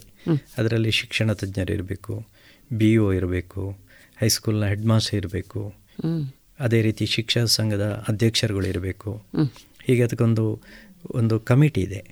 ಆ ಕಮಿಟಿಯಲ್ಲಿ ಒಂದು ಹತ್ತು ಅಪ್ಲಿಕೇಶನ್ ಬಂದರೆ ರಾಷ್ಟ್ರ ಪ್ರಶಸ್ತಿಗೆ ಅದರಲ್ಲಿ ಒಳ್ಳೆಯವ ಯಾರು ಅಂತೇಳಿ ಆಯ್ಕೆ ಮಾಡಿ ಅವನನ್ನು ನಂತರ ಜಿಲ್ಲಾ ಮಟ್ಟಕ್ಕೆ ಕಳಿಸ್ತಾರೆ. ಜಿಲ್ಲಾ ಮಟ್ಟದಿಂದ ರಾಜ್ಯ ಮಟ್ಟಕ್ಕೆ ಕಳಿಸ್ತಾರೆ. ರಾಜ್ಯ ಮಟ್ಟದಲ್ಲಿ ಆಯ್ಕೆಯಾಗಿ ದೇಶಕ್ಕೆ ಹೋಗ್ತದೆ. ತಾಲೂಕು ಮಟ್ಟದಲ್ಲೇ ಈ ಸಮಿತಿ ಕೆಲಸ ಮಾಡ್ತಾರೆ ತಾಲೂಕು ಮಟ್ಟದಲ್ಲೇ ಈ ಸಮಿತಿ ಕೆಲಸ ಮಾಡಬೇಕು. ಹೀಗೆ ಮೂರು ಕಡೆ ಪಾಸ್ ಪಾಸಾಗಿ ಹೋಗಬೇಕಿದ್ರೆ ಅವನಲ್ಲಿ ಡಾಕ್ಯುಮೆಂಟ್ ಚೆನ್ನಾಗಿರಬೇಕು. ಯಾವತ್ತೂ ಬೆಂಗಳೂರಿಗೆ ಹೋದಾಗ ಅಥವಾ ಡೆಲ್ಲಿಗೆ ಹೋದಾಗ ನಮ್ಮ ಡಾಕ್ಯುಮೆಂಟ್ಗಳೇ ಮಾತಾಡ್ತವೆ. ಅಲ್ಲಿಗೆ ಯಾರ ವ್ಯಕ್ತಿ ಯಾರು, ಹಿಂಬಾಲಕರು ಯಾರು ಹೋದ್ರು ಹೇಳಿದ್ರು ಆಗೋದಿಲ್ಲ. ಅದರಿಂದ ಅದೆಲ್ಲ ಒಂದು ಬರೀ ಗೊತ್ತಿಲ್ಲದೆ ಹೇಳುವಂತಹ ಮಾತುಗಳು ಹಿಂದೆ ಹೋದರೆ ಅವನಿಗೆ ಪ್ರಶಸ್ತಿ ಸಿಗ್ತದೆ ಅರ್ಜಿ ಹಾಕಿದರೆ ಸಿಗ್ತದೆ ಅನ್ನುವಂಥದ್ದು ಬರೀ ಕ್ಷುಲ್ಲಕ ಮಾತುಗಳಷ್ಟೇ. ಆಮೇಲೆ ನನಗೆ ಸಾಹಿತ್ಯ ಪ್ರಶಸ್ತಿಗಳು ಸುಮಾರು ಸಿಕ್ಕಿತು. ಅಕ್ಷರಶ್ರೀ ಪ್ರಶಸ್ತಿ ನಮ್ಮ ಮಕ್ಕಳು ಹೇಗಿರಬೇಕು ಅಂತ ಕೃತಿ ಬರೆದದ್ದಕ್ಕೆ ಸಿಕ್ಕಿತು. ಆನಂತರ ಪೇಜಾವರ ಮಠಾಧೀಶರು ನನ್ನ ಸಾಧನೆಗಳನ್ನು ಗುರುತಿಸಿ ಅವರು ರಾಮವಿಠಲ ಪ್ರಶಸ್ತಿ ಅಂತ ಕೊಟ್ಟರು ಅದು ಸಾಧಕರಿಗೆ ಅವರು ಪ್ರತಿ ವರ್ಷ ಅವರ ಜನ್ಮದಿನದ ದಿವಸ ಒಂದು ಐದು ಜನಕ್ಕೆ ಕೊಡ್ತಾರೆ. ಅದನ್ನು ರಾಜ್ಯ ಮಟ್ಟದಲ್ಲೋ ರಾಷ್ಟ್ರ ಮಟ್ಟದ ವ್ಯಕ್ತಿಗಳಿಗೂ ಕೊಡ್ತಾರೆ ಅವರು. ಅದರಲ್ಲಿ ನಾನು ಕೂಡ ಆಯ್ಕೆ ಆಗಿದ್ದೇನೆ ಅನ್ನುವಂಥದ್ದು ಒಂದು ತುಂಬ ಸಂತೋಷ. ಅವರು ನನ್ನ ಮ್ಯಾನೇಜ್ಮೆಂಟಿನಲ್ಲಿದ್ದವರು. ಅವರ ಮ್ಯಾನೇಜ್ಮೆಂಟಿನಲ್ಲಿ ಇದ್ದಾಗ ಒಬ್ಬ ಶಿಕ್ಷಕನನ್ನು ಗುರುತಿಸಿದ್ದಾರೆ ಅಂತ ಹೇಳುವಂಥದ್ದು ನನಗೆ ಬಹಳ ಹೆಮ್ಮೆ ಆಗ್ತದೆ. ಆಮೇಲೆ ಕಾಶಿ ಶೇಷಶಾಸ್ತ್ರಿ ಚಾರಿಟೇಬಲ್ ಟ್ರಸ್ಟ್ ಅಂತ ಇದೆ ಅದರಿಂದ ಐಡಿಯಲ್ ಟೀಚರ್ ಅವಾರ್ಡ್. ಅದು ಬರೀ ಅವಾರ್ಡ್ ಅಂದರೆ ನಗದು ಬಹುಮಾನವನ್ನು ಕೂಡ ಕೊಡ್ತಾರೆ. ಹತ್ತು ಸಾವಿರ ನಗದು ಬಹುಮಾನ ಕೂಡ ಕೊಡ್ತಾರೆ ಅವರು. ಕೆಲವೊಮ್ಮೆ ಇವತ್ತು ಪ್ರಶಸ್ತಿಗಳನ್ನು ಕೊಡ್ತಕ್ಕಂತಹ ತುಂಬ ಸಂಸ್ಥೆಗಳಿವೆ. ಹೌದು. ಬರೀ ಪ್ರಶಸ್ತಿಯನ್ನು ಕೊಡ್ತಾರೆ ಸ್ವಲ್ಪ ಖರ್ಚಿಗೆ ನಮ್ಮಲ್ಲೇ ಕೇಳಿ ತಗೊಳ್ತಾರೆ. ಆದರೆ ಇದು ಹಾಗಲ್ಲ. ನಮಗೆ ಗೌರವಧನವನ್ನು ಕೊಟ್ಟು ಪ್ರಶಸ್ತಿಯನ್ನು ಕೊಟ್ಟಂತಹ ಈ ಪ್ರಶಸ್ತಿಗಳನ್ನು ಮಾತ್ರ ನಾನಿಲ್ಲಿ ಉಲ್ಲೇಖಿಸಿದ್ದೇನೆ. ಇನ್ನು ಶ್ರೀನಿವಾಸ್ ಕಾಲೇಜಿನವರು ಶ್ರೀನಿವಾಸ್ ಕಾಲೇಜ್ ಮಂಗಳೂರಲ್ಲಿದೆ. ಅವರು ಪ್ರತಿ ವರ್ಷ ಶ್ಯಾಮರಾವ್ ಫೌಂಡೇಶನ್ ಅಂತ ಇದೆ. ಶ್ಯಾಮರಾವ್ ಅಂದರೆ ಅವರು ಶಿಕ್ಷಕರಾಗಿದ್ದರು ಅವರ ಸ್ಮರಣೆಗಾಗಿ ಆ ಫೌಂಡೇಶನ್ನಿಂದ ಪ್ರತಿ ವರ್ಷ ಒಳ್ಳೆಯ ಶಿಕ್ಷಕರನ್ನು ಗುರುತಿಸಿ. ಉಡುಪಿ ಮತ್ತು ದಕ್ಷಿಣ ಕನ್ನಡ ಜಿಲ್ಲೆಯಲ್ಲಿ ಒಂದು ಪ್ರಶಸ್ತಿಯನ್ನು ಕೊಡ್ತಾರೆ ನಗದು ಬಹುಮಾನ ಕೊಡ್ತಾರೆ. ಅದನ್ನು ಎರಡು ಸಾವಿರದ ಒಂಬತ್ತರಲ್ಲಿ ನನಗೆ ಕೊಟ್ಟಿದ್ದಾರೆ. ಇದೆಲ್ಲ ನನ್ನ ಸಾಧನೆಗೆ ಸಿಕ್ಕಂಥ ಗೌರವ ಪ್ರಶಸ್ತಿಗಳು. ಇನ್ನು ಸಾಹಿತ್ಯಕ್ಕೆ ಬುದ್ಧ ಬಸವ ಗಾಂಧಿ ಎನ್ನುವಂಥ ಒಂದು ಪ್ರಶಸ್ತಿ ಇನ್ನು ಮಂಡ್ಯದ ಅಡ್ವೈಸರ್ ಸಾಹಿತ್ಯ ಪ್ರಶಸ್ತಿ ಇದೆಲ್ಲ ನನ್ನ ಕೃತಿಗಳಿಗೆ ಸಂದಂತಹ ಪ್ರಶಸ್ತಿಗಳು. ಪ್ರಶಸ್ತಿಗಳೇ ನಮ್ಮ ತೂಕವನ್ನು ಹೆಚ್ಚಿಸುವುದಿಲ್ಲ. ನಮ್ಮ ನಡೆ ನುಡಿ ವಿನಯ ನಮ್ಮ ಸೇವೆ. ಇದರಿಂದಾಗಿ ಮಾತ್ರ ನಾವು ಇತರರಿಗೆ ಆದರ್ಶರಾಗಲಿಕ್ಕೆ ಸಾಧ್ಯ. ಈ ಪ್ರಶಸ್ತಿಗಳು ಕೂಡ ಕೆಲವೊಮ್ಮೆ ಬೇಕಾಗ್ತದೆ. ಇವತ್ತು ಸಮಾಜ ಅವನಿಗೆ ಯಾವ ಪ್ರಶಸ್ತಿ ಬಂದಿದೆ ಎನ್ನುವಂತಹ ಮೂಲಕ ಅವನನ್ನು ಅಳತೆ ಮಾಡುವಂಥ ಒಂದು ವರ್ಗದ ಜನ ಕೂಡ ಇದ್ದಾರೆ. ಆದ್ದರಿಂದ ಅದು ಬೇಕು ಇದು ಬೇಕು. ಅಂತಿಮವಾಗಿ ಪ್ರಶಸ್ತಿಯೇ ಅವನ ಸಾಧನೆಗೆ ಮಾನದಂಡ ಅಲ್ಲ ಅಂತ ನಾನು ಹೇಳ್ತೇನೆ ನಿಜಾರ್ಥದಲ್ಲಿ ಅದು ಅವನು ಕೆಲಸ ಮಾಡ್ತಾ ಇರೋದಕ್ಕೆ ಸಿಗುವ ಗೌರವ ಆಗಬೇಕು ಅಂತ. ಗೌರವ ಆಗಬೇಕು. ಮತ್ತೆ ಮುಂದಿನ ಕೆಲಸಕ್ಕೆ ಅದೊಂದು ಶಕ್ತಿಯೂ ಪ್ರೇರಣೆ ಆಗಬೇಕು. ಪ್ರೇರಣೆ. ಪ್ರೇರಣೆ ಆಗಬೇಕು. ಹಾಂ ಹಾಂ ಈಗ ಹದಿನೆಂಟನೇ ವರ್ಷದಿಂದಲೇ ನೀವು ನಿಮ್ಮ ವೃತ್ತಿ ಕ್ಷೇತ್ರವನ್ನು ಆರಂಭ ಮಾಡಿದ್ರಿ. ಹೌದು. ಸಾಮಾನ್ಯ ನಮ್ಮ ಜನಮಾನಸದಲ್ಲಿ ಒಂದು ಮಾತಿದೆ ಸರ್. ಅವನಿಗೆ ಸಣ್ಣ ಪ್ರಾಯ. ಸಣ್ಣ ಪ್ರಾಯ ಹದಿನೆಂಟು ಇಪ್ಪತ್ತು ಇಪ್ಪತ್ತೈದಲ್ಲ ಅಲ್ಲಿವರೆಗೂ ಒಂದು ಸಣ್ಣ ಪ್ರಾಯ. ಅವರು ಹೇಳಿದ್ದು ಕೇಳಬೇಕು ಅಂತ ಹೇಳುವ ಸಂದರ್ಭ ಬಂದಾಗ ಒಂದಷ್ಟು ನಮ್ಮಲ್ಲಿ ಒಂದು ಈಗೋಗಳು ಎಚ್ಚರ ಆಗ್ತದೆ. ಅಂದರೆ ಹಿರಿಯರಲ್ಲಿ ಇರ್ಬೋದು. ಅಂತಹ ಅನುಭವಗಳು ನಿಮ್ಗೆ ಏನಾದರೂ ಆಗಿದೆ? ತುಂಬ ಆಗಿದೆ. ಆಗ್ತದೆ. ಆದರೆ ಅದನ್ನು ನಾವು ಎದುರಿಸಬೇಕಾಗ್ತದೆ. ಎದುರಿಸಬೇಕಿದ್ರೆ ನಮ್ಮಲ್ಲಿ ಇರಬೇಕಾದದ್ದು ವಿನಯತೆ. ಯಾರಲ್ಲಿ ವಿನಯ ಉಂಟೋ ಅವನಿಗೆ ಅಂತಹ ಆ ರೀತಿಯ ಏಟುಗಳು ಸಿಕ್ಕುವುದು ಕಡಿಮೆ.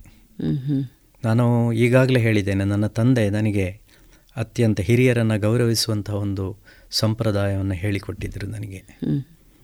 ನಾನೆಲ್ಲ ಹಿರಿಯರಲ್ಲಿ ಅವರ ಬಳಿಗೆ ಹೋಗಿ ನಾನೇ ಮಾತಾಡ್ತೇನೆ. ನೀವು ಮಕ್ಕಳನ್ನೂ ಮಾತಾಡಿಸ್ತೀವಿ ಹಿರಿಯರನ್ನು. ಎಷ್ಟೋ ಜನ ಹೇಳೋದಂತಿದೆ ಮಕ್ಕಳು ನಮಗೆ ಗೌರವ ಕೊಡೋದಿಲ್ಲ ಅಂತ. ನಮಸ್ಕಾರ ಅವ ಮಾಡಲಿಲ್ಲ ಅಂದರೆ ನಾನೇ ಅವನ ಹತ್ತಿರಕ್ಕೆ ನಮಸ್ಕಾರ ಮಾಡದವನ ಹತ್ತಿರಕ್ಕೆ ಕೂಡ ನಾನೇ ಹೋಗಿ ಹೇಗಿದ್ಯಪ್ಪ ನೀನು ಚೆನ್ನಾಗಿದ್ಯಾ ಮಾತಾಡ್ತೇನೆ. ಆಗ ಅವ ಸಹಜವಾಗಿ ನಮ್ಮನ್ನು ಗುರುತಿಸ್ತಾನೆ ಗೌರವಿಸ್ತಾನೆ. ಅದರಿಂದಾಗಿ ಗೌರವ ಎನ್ನುವಂಥದ್ದು ನಾವು ಕೇಳಿ ಕೇಳಿ ಪಡ್ಕೊಳ್ಳುವಂಥದ್ದು ಕೊಟ್ಟು ಪಡ್ಕೊಳ್ಳುವಂಥದ್ದು. ಯಾವಾಗ ನಮ್ಮ ಇಲಾಖೆಯ ಹಿರಿಯರನ್ನು. ನಾನು ಶಿಕ್ಷಣ ಇಲಾಖೆಯಲ್ಲಿ ದುಡಿತಾ ಇದ್ದೇನೆ. ನನ್ನ ಇಲಾಖೆಯ ಹಿರಿಯರನ್ನು. ಹಿರಿಯರಂದರೆ ಅದು ಆಫೀಸರ್ಗಳು ಇರ್ಬೋದು ಹಿರಿಯ ಶಿಕ್ಷಕರು ಇರ್ಬೋದು ನಿವೃತ್ತ ಶಿಕ್ಷಕರು ಇರ್ಬೋದು ಅಥವಾ ಪ್ರೌಢಶಾಲೆ ಕಾಲೇಜಿನ ಶಿಕ್ಷಕರು ಇರ್ಬೋದು. ಇವರನ್ನು ನಾವು ಪ್ರೀತಿಯಿಂದ ಕಂಡಾಗ ಗೌರವದಿಂದ ಕಂಡಾಗ ಅವರು ಸಹಜವಾಗಿ ನಮ್ಮನ್ನು ಮೆಚ್ಚುತ್ತಾರೆ. ಕೆಲವೊಮ್ಮೆ ಒಂದು ಮಾತ್ಸರ್ಯ ಅಂತ ಇರ್ತದೆ ಸಮಾಜದಲ್ಲಿ. ಅದರಲ್ಲೂ ವೃತ್ತಿ ಮಾತ್ಸರ್ಯಗಳು ತುಂಬ ಇರ್ತದೆ.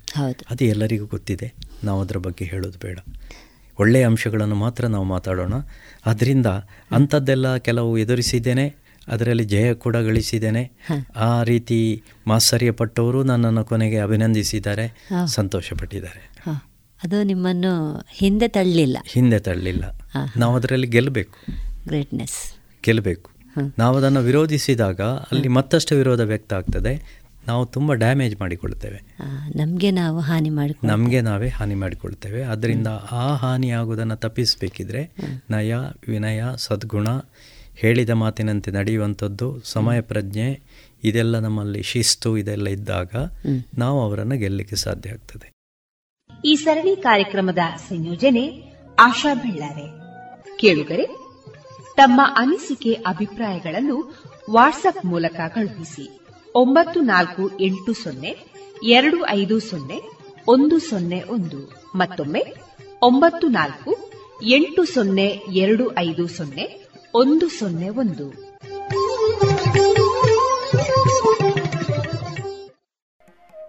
ಇದುವರೆಗೆ ಶ್ರೀಯುತ ಟಿ ನಾರಾಯಣ ಭಟ್ ಅವರೊಂದಿಗಿನ ಮನದಾಳದ ಮಾತುಗಳನ್ನು ಕೇಳಿದಿರಿ. ಇನ್ನು ಮುಂದುವರೆದ ಭಾಗ ಮುಂದಿನ ಶುಕ್ರವಾರದ ಸಾಹಿತ್ಯ ಸಮುನ್ನತಿಯ ಸರಣಿ ಕಾರ್ಯಕ್ರಮದಲ್ಲಿ ಕೇಳೋಣ.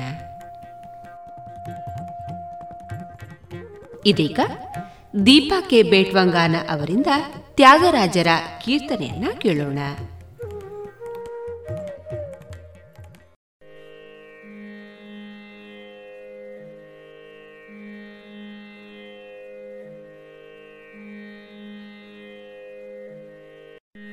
തദരീ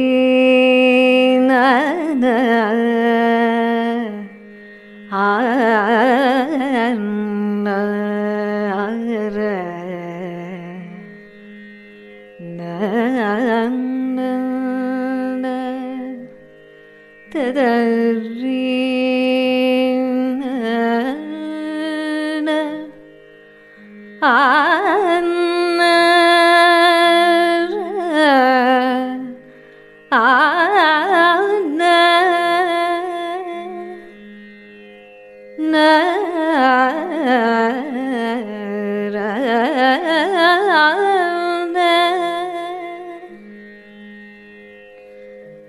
करे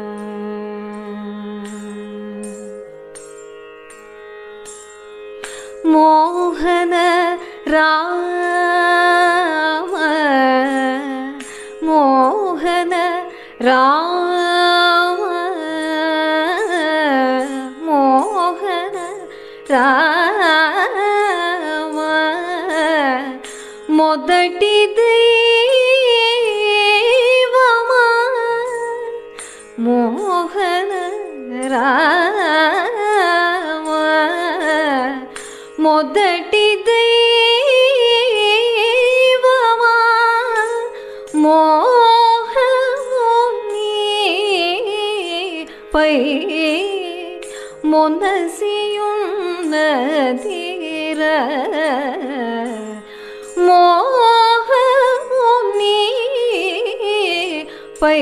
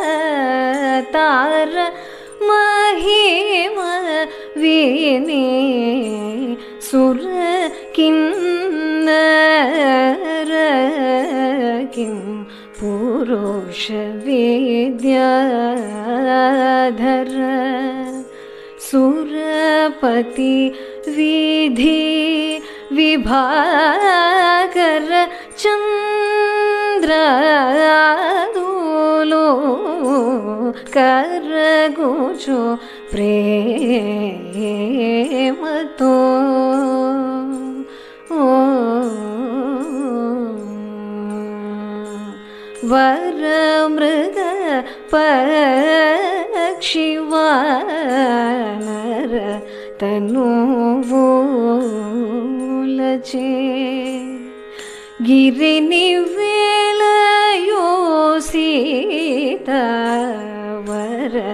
చిరకాలము గురి తప్పక మరచి సేవించిరి గురి తప్పక మరచి సేవించిరి వర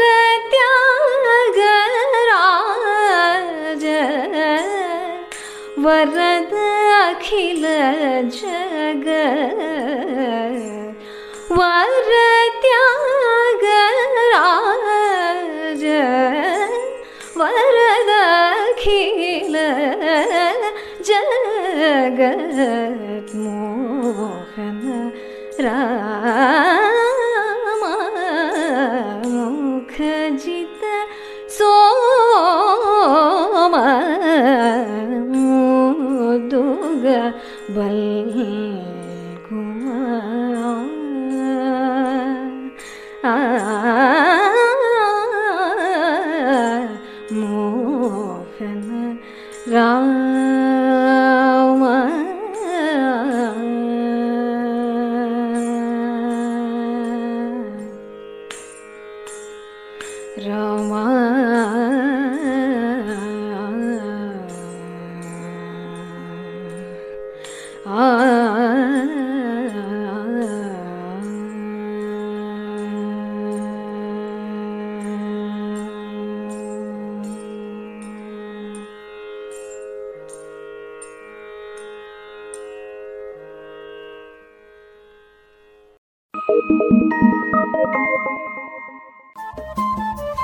ರೇಡಿಯೋ ಪಾಂಚಜನ್ಯ ತೊಂಬತ್ತು ಬಿಂದು ಎಂಟು ಎಫ್ಎಂ ಸಮುದಾಯ ಬಾನುಲಿ ಕೇಂದ್ರ ಪುತ್ತೂರು. ಇದು ಜೀವ ಜೀವದ ಸ್ವರ ಸಂಚಾರ.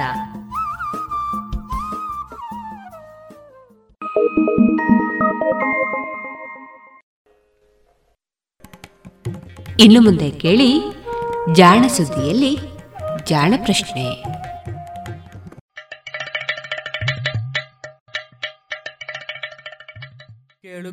ಕೇಳು ಜಾಣ ಜಾಣ ಸುದಿಯ ಕೇಳು ಕೇಳು ಕೇಳು ಜಾಣ. ಇಂದು ಹಂದು ಮುಂದು ಹಿಂದು ಹರಿವು ತಿಳಿವು ಚುಟುಕು ಬೆರಗು ನಿತ್ಯ ನುಡಿಯುವತ್ತು ತರಲು, ನಿತ್ಯ ನುಡಿಯುವತ್ತು ತರಲು ಕೇಳಿ ಜಾಣರ, ಜಾಣ ಸುದ್ದಿಯ ಕೇಳು ಕೇಳು ಕೇಳು ಜಾಣ ಜಾಣ ಸುದಿಯ ಕೇಳು ಕೇಳು ಕೇಳು ಜಾಣ. ಜಾಣ ಪ್ರಶ್ನೆ.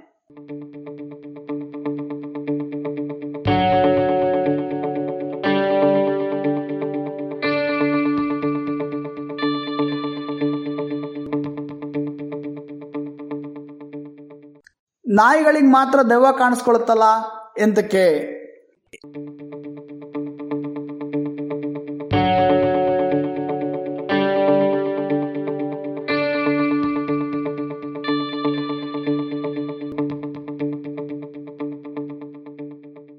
ಯಾರೋ, ಜಾಣ ಪ್ರಶ್ನೆ ಅಂತ ಇದಕ್ಕೆ ಎಂತ ಹೆಸರಿಟ್ಟಿದ್ದೀರಿ ಅಂತ ಕೇಳಿದ್ರು.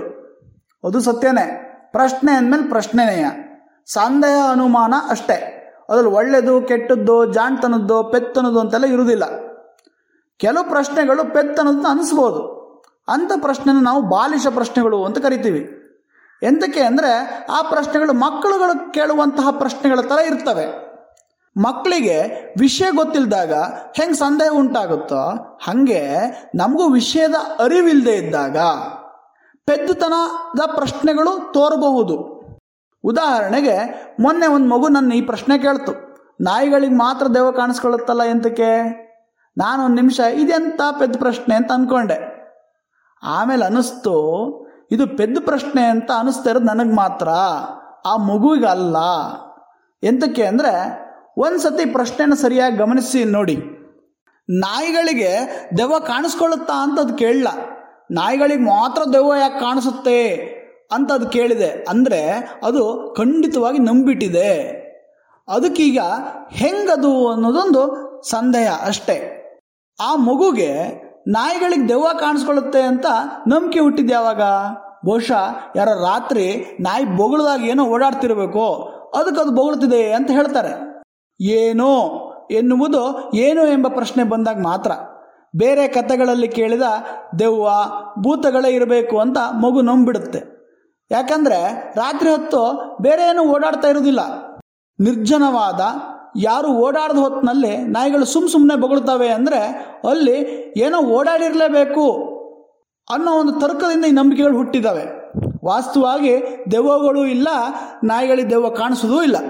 ಹಂಗಿದ್ಮೇಲೆ ನಾಯಿಗಳು ರಾತ್ರಿ ಹೊತ್ತು ಎಂತಕ್ಕೆ ಬೊಗಳ್ತವೆ? ಸುತ್ತಲೂ ಯಾರು ಇಲ್ಲ ಅಂತ ಹೇಳಿದ್ಮೇಲೆ ಅವು ಬೊಗಳ್ತಾನೆ ಇರ್ತವಲ್ಲ ಎಂತಕ್ಕೆ? ಈ ಪ್ರಶ್ನೆಗೆ ನಮಗೆ ನಾಯಿಗಳು ಬಗ್ಗೆ ಅದರಲ್ಲೂ ರಾತ್ರಿ ಹೊತ್ತು ಅವುಗಳ ಚಟುವಟಿಕೆ ಬಗ್ಗೆ ಹೆಚ್ಚೆಂತ ಗೊತ್ತಿಲ್ಲದೆ ಇದ್ದಾಗ ಮಾತ್ರ ಇಂಥ ಪ್ರಶ್ನೆ ಹುಟ್ಕೋತವೆ. ನಾಯಿಗಳು ಬೊಗಳಕ್ಕೆ ತುಂಬ ಕಾರಣ ಇರುತ್ತೆ. ಅವು ತಮ್ಮ ಶತ್ರುನ ಕಂಡಾಗ ಹೆದರ್ಕೊಂಡು ಬೊಗಳ್ತವೆ ಅಥವಾ ಶತ್ರುನ ಬೆದರಿಸ್ಲಿಕ್ಕೂ ಸಹಿತ ಅವು ಬೊಗಳ್ತವೆ. ಆದರೆ ಈ ಎರಡೂ ಸಮಯದಲ್ಲಿ ಅವು ಬೊಗಳ ರೀತಿ ಬೇರೆ ಬೇರೆ ಥರ ಇರ್ತವೆ. ಹಾಗೆ ಅವು ತಮ್ಮ ಬಳಗದ ಇತರ ನಾಯಿಗಳು ಬೊಬ್ಬೆ ಹೊಡೆಯಕ್ಕೆ ಶುರು ಮಾಡಿದಾಗ ಉಳಿದವು ಸಹಿತ ಬೊಬ್ಬೆ ಹೊಡೆಯಕ್ಕೆ ಶುರು ಮಾಡ್ತವೆ. ಅಂದರೆ ರಾತ್ರಿ ಹೊತ್ತು ನಾಯಿಗಳು ನೀವು ಬೊಬ್ಬೆ ಹೊಡೆಯೋದನ್ನು ಕೇಳಿರ್ತೀರ. ಒಂದು ನಾಯಿ ಬೊಬ್ಬೆ ಹೊಡೆಯಕ್ಕೆ ಶುರು ಮಾಡ್ತಂದ್ರೆ ಇಡೀ ಹಿಂಡು ಪೂರ್ತಿ ಬೊಬ್ಬೆ ಹೊಡಿತವೆ. ಅದು ಸಹಿತ ಒಂದು ನಾಯಿಗಳು ರಾತ್ರಿ ಬೊಗಳಕ್ಕೆ ಒಂದು ಕಾರಣ.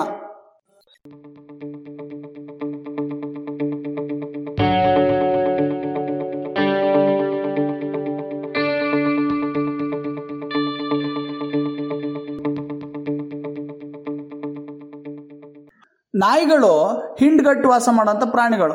ಅವುಗಳಲ್ಲಿ ಒಂದು ಗಂಡು ಎಲ್ಲರೂ ಆಳ್ತಿರುತ್ತೆ. ಆ ಗಂಡು ತನ್ನ ಹಿಂಡಿಗೆ ಒಂದು ಗಡಿ ಗುರ್ಸ್ಕೊಂಡಿರುತ್ತೆ.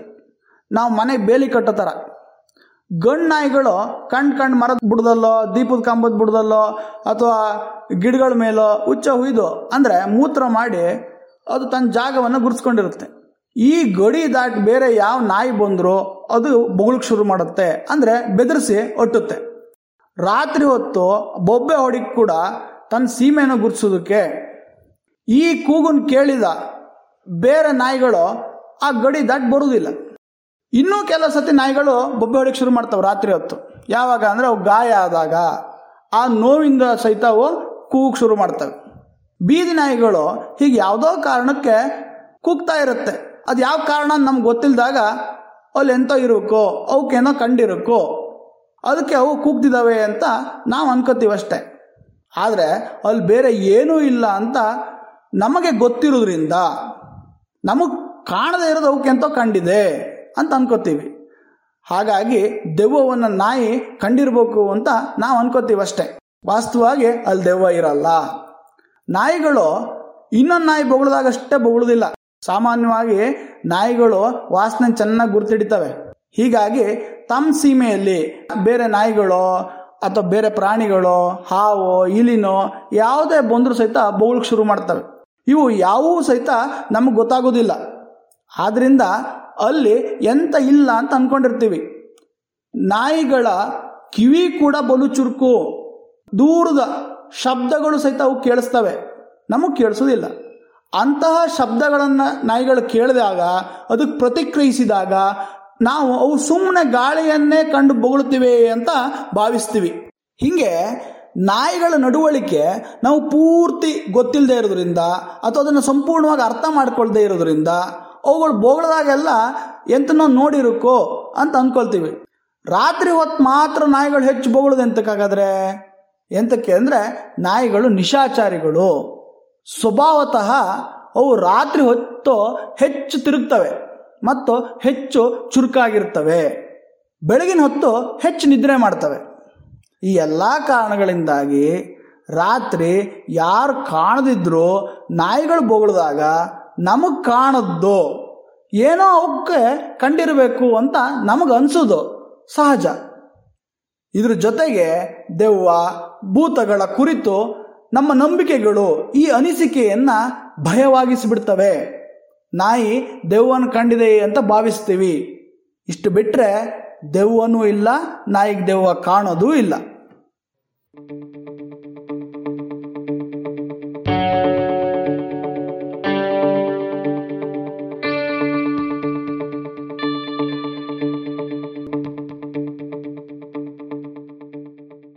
ಇದು ಇಂದಿನ ಜಾಣ ಪ್ರಶ್ನೆ. ರಚನೆ ಕೊಳ್ಳೆಗಾಲ ಶರ್ಮಾ. ಜಾಣ ಧ್ವನಿ ಅನಂತ ಪದ್ಮನಾಭ ಎನ್.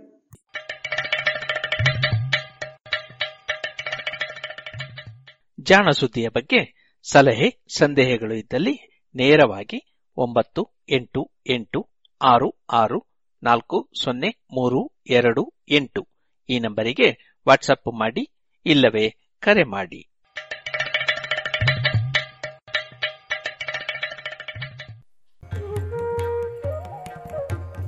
ಇದುವರೆಗೆ ಜಾಣ ಸುದ್ದಿ ಕೇಳಿರಿ ಇನ್ನೀಗ ಮಧುರ ಗಾನ ಪ್ರಸಾರವಾಗಲಿದೆ.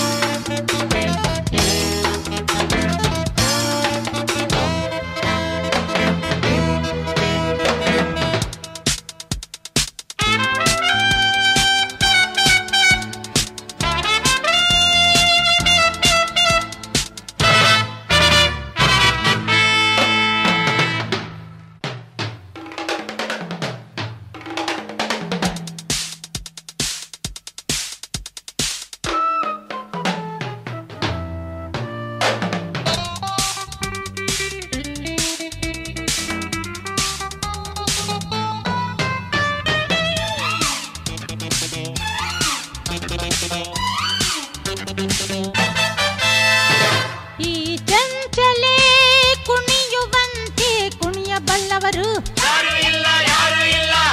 ಈ ರಸಿಕನು ಆಡುವಂತೆ ಆಡಬಲ್ಲವರು ಯಾರು ಇಲ್ಲ ಯಾರು ಇಲ್ಲ. ಓಲೇ ಹೋ.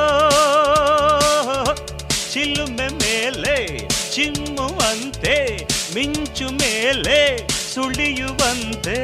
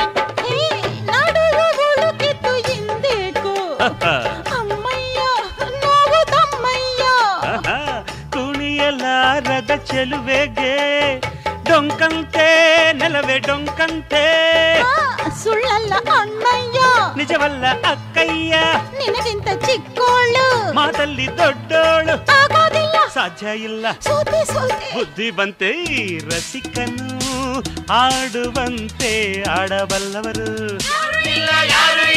ಅರೆ ಈ ರಸಿಕನು ಆಡುವಂತೆ ಆಡಬಲ್ಲವರು ಓಹೋ ಚಿಲುಮೆ ಮೇಲೆ ಚಿಮ್ಮುವಂತೆ ಮಿಂಚು ಮೇಲೆ ಸುಳಿಯುವಂತೆ. ಓಲೆ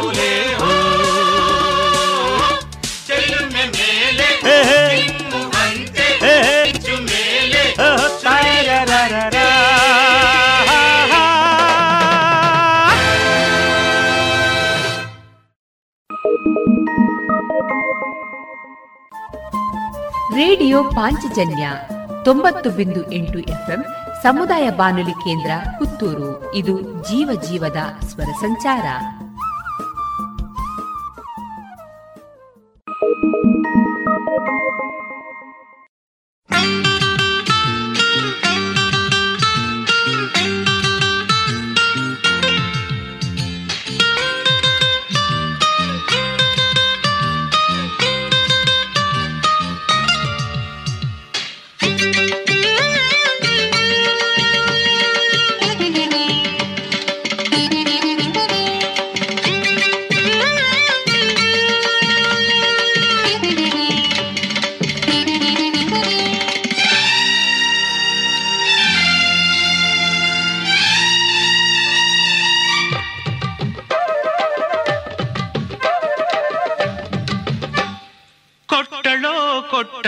ಮುದ್ದು ಮನಸ್ಸು ಕೊಟ್ಟಳಮ್ಮ ಹೆಸರು ಕೇಳದೆ, ತನ್ನ ಹೆಸರು ಹೇಳದೆ ನನ್ನ ಹೆಸರು ಕೇಳದೆ, ತನ್ನ ಹೆಸರು ಹೇಳದೆ ಆರತಿ, ಭಾರತಿ, ರಾಧಿಕಾ, ಅಂಬಿಕಾ, ಮೀನಾ ಕುಮಾರಿಯು, ಕೃಷ್ಣ ಕುಮಾರಿಯು, ಲತಾ ಮಂಗೇಶ್ಕರು, ಉಷಾ ಮಂಗೇಶ್ಕರು, ಯಾವುದೋ ಕೊಟ್ಟಳೋ ಕೊಟ್ಟಳಮ್ಮ, ಮುದ್ದು ಮನಸ್ಸು ಕೊಟ್ಟಳಮ್ಮ. ಹೆಸರು ಕೇಳದೆ, ತನ್ನ ಹೆಸರು ಹೇಳದೆ, ನನ್ನ ಹೆಸರು ಕೇಳದೆ, ತನ್ನ ಹೆಸರು ಹೇಳದೆ.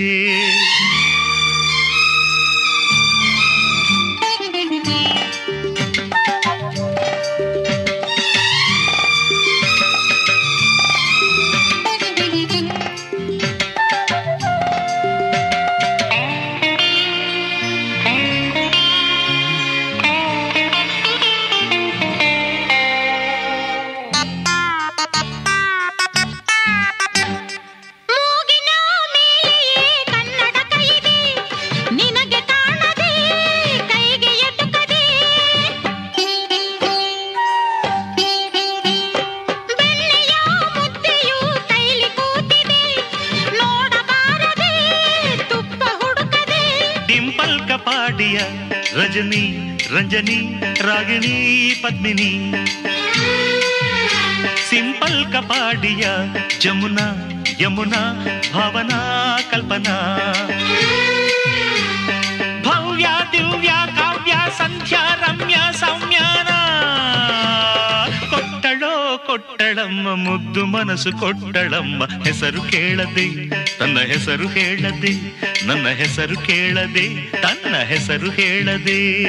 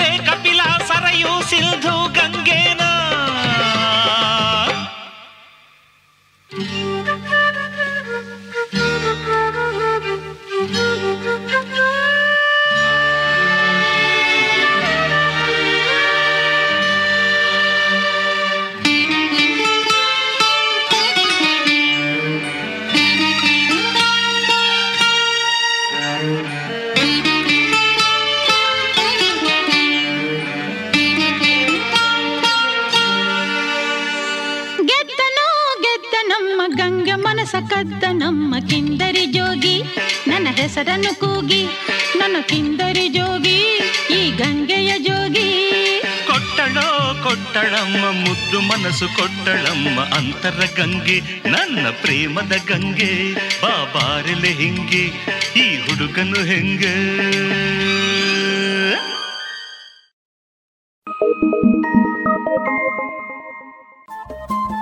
ರೇಡಿಯೋ ಪಾಂಚಜನ್ಯ ತೊಂಬತ್ತು ಬಿಂದು ಎಂಟು ಎಫ್ಎಂ ಸಮುದಾಯ ಬಾನುಲಿ ಕೇಂದ್ರ ಪುತ್ತೂರು. ಇದು ಜೀವ ಜೀವದ ಸ್ವರ ಸಂಚಾರ ಿ.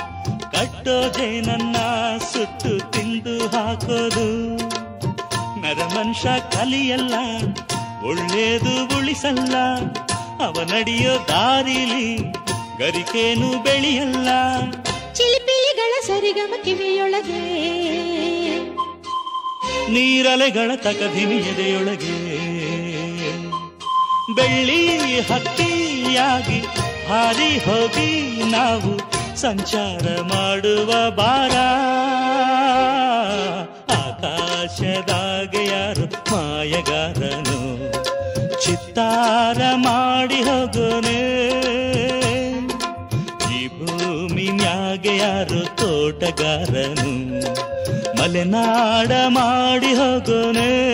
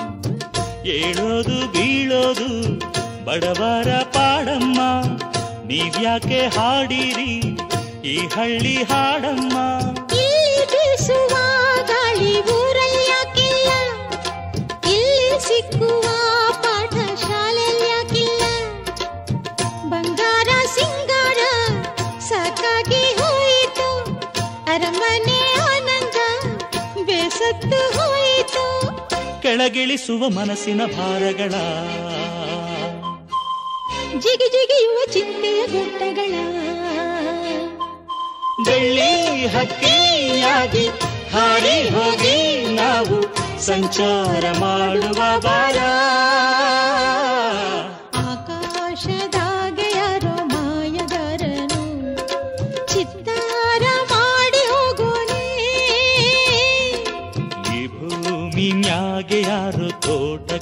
ತೋಟಗಾರನು ಮಲೆನಾಡ ಮಾಡಿ ಹೋಗೋನೆ ಬೆಳ್ಳಿ ಹಕ್ಕಿಯಾಗಿ ಹಾರಿ ಹೋಗಿ ನಾವು ಸಂಚಾರ ಮಾಡುವ ಬಾರ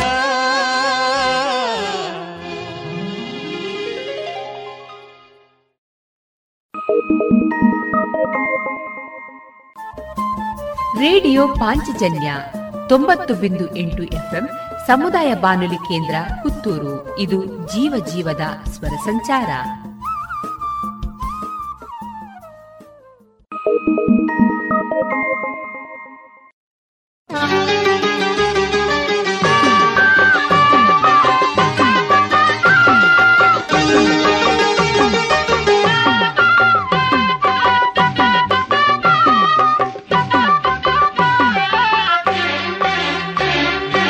ಮದುಮಗಳು ನೀನಾದರೆ ಮದುಮಗನು ನಾನಾಗುವೆ. ಒಲವೆಂಬ ಹೂಹಾದಿಗೆ ನಾ ಸಿರಿಮುತ್ತ ಮಳೆ ಸುರಿಸುವೆ. ಪ್ರೀತಿ ಎಂಬ ಜ್ಯೋತಿಯಾಗಿ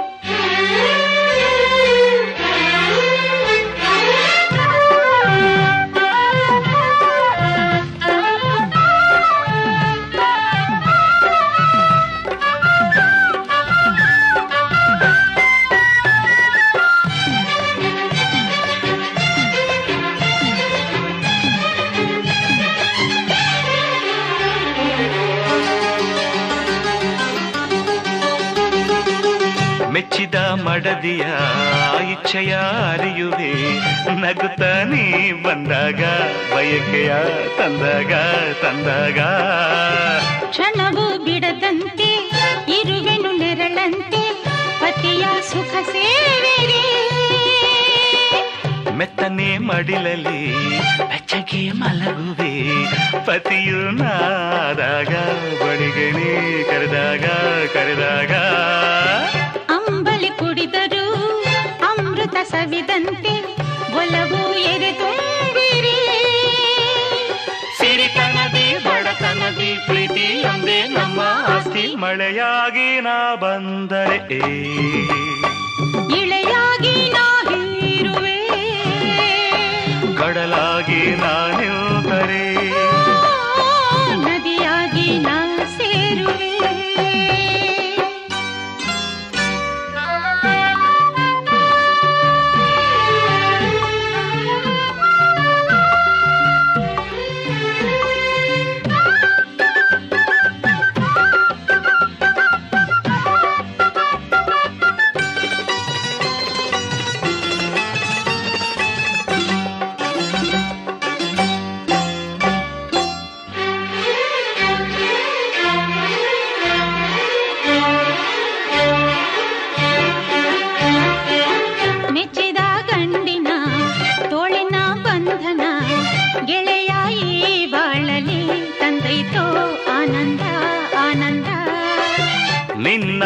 ಕೊರಳಿನ ತಾಳಿ ಆಗುತ್ತ ಎಂದೆಂದು ಮೆರೆವಾಸೆಯೇ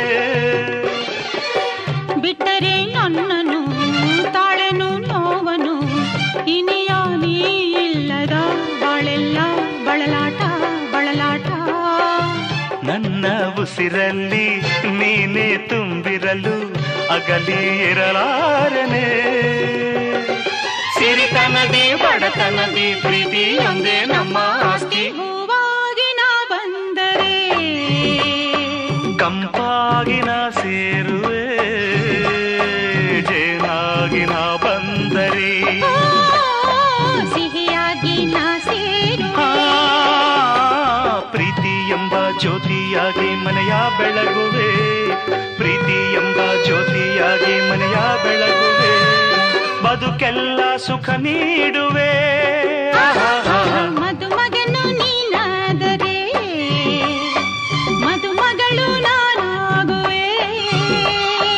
ಒಲವೆಂಬ ಹೂಹಾದಿಗೆ ನಾನ ಸಿರಿಮುತ್ತ ಮಳೆ ಸುರಿಸುವೆ. ತನ್ನ ತನ್ನ ಹೇ, ಹೇ,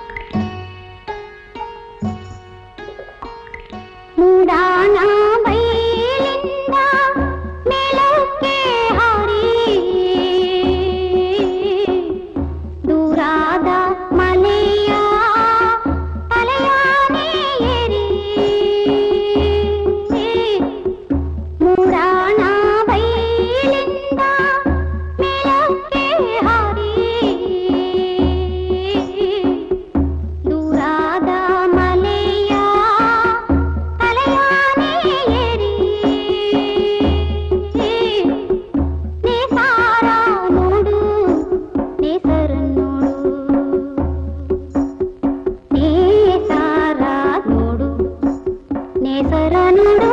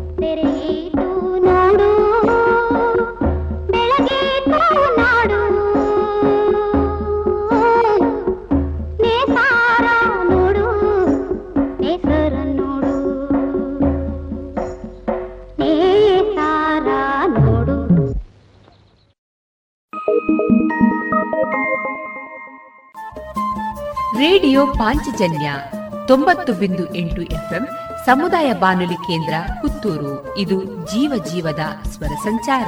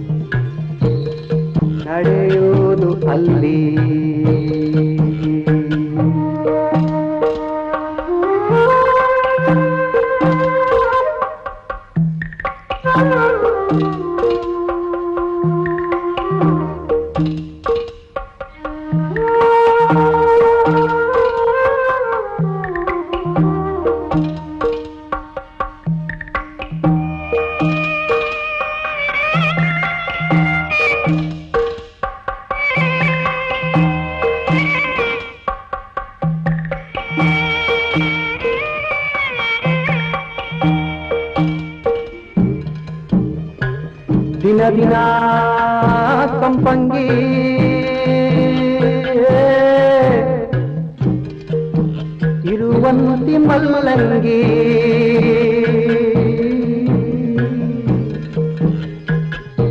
ಮೊಲ್ಲೆ ಅದರ ತಂಗಿ.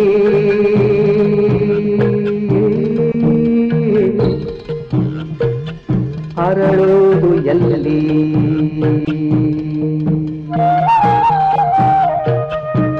ಎಲ್ಲಿ ಕರಿತಿರಿ ಗಂಧ?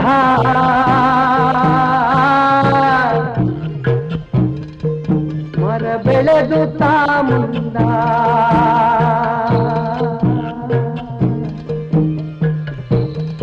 ಮಾದೇಶ್ವರಗೆ ಚಂದ.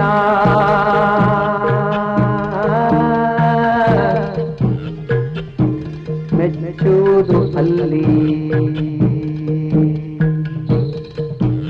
ಮಾದೇಶ್ವರಗೆ ಚಂದ.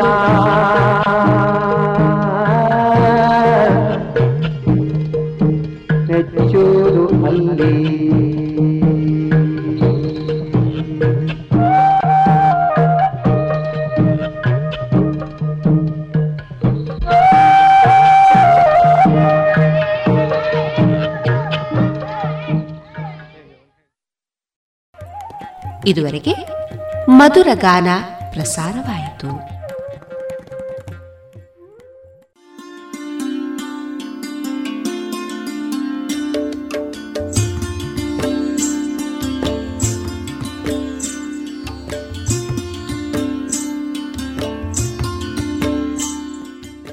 ರೇಡಿಯೋ ಪಾಂಚಜನ್ಯ ಸಮುದಾಯ ಬಾನುಲಿ ಕೇಂದ್ರದಿಂದ ನಿಮ್ಮ ಕಾರ್ಯಕ್ರಮಗಳು ಪ್ರಸಾರವಾಗಬೇಕೆ?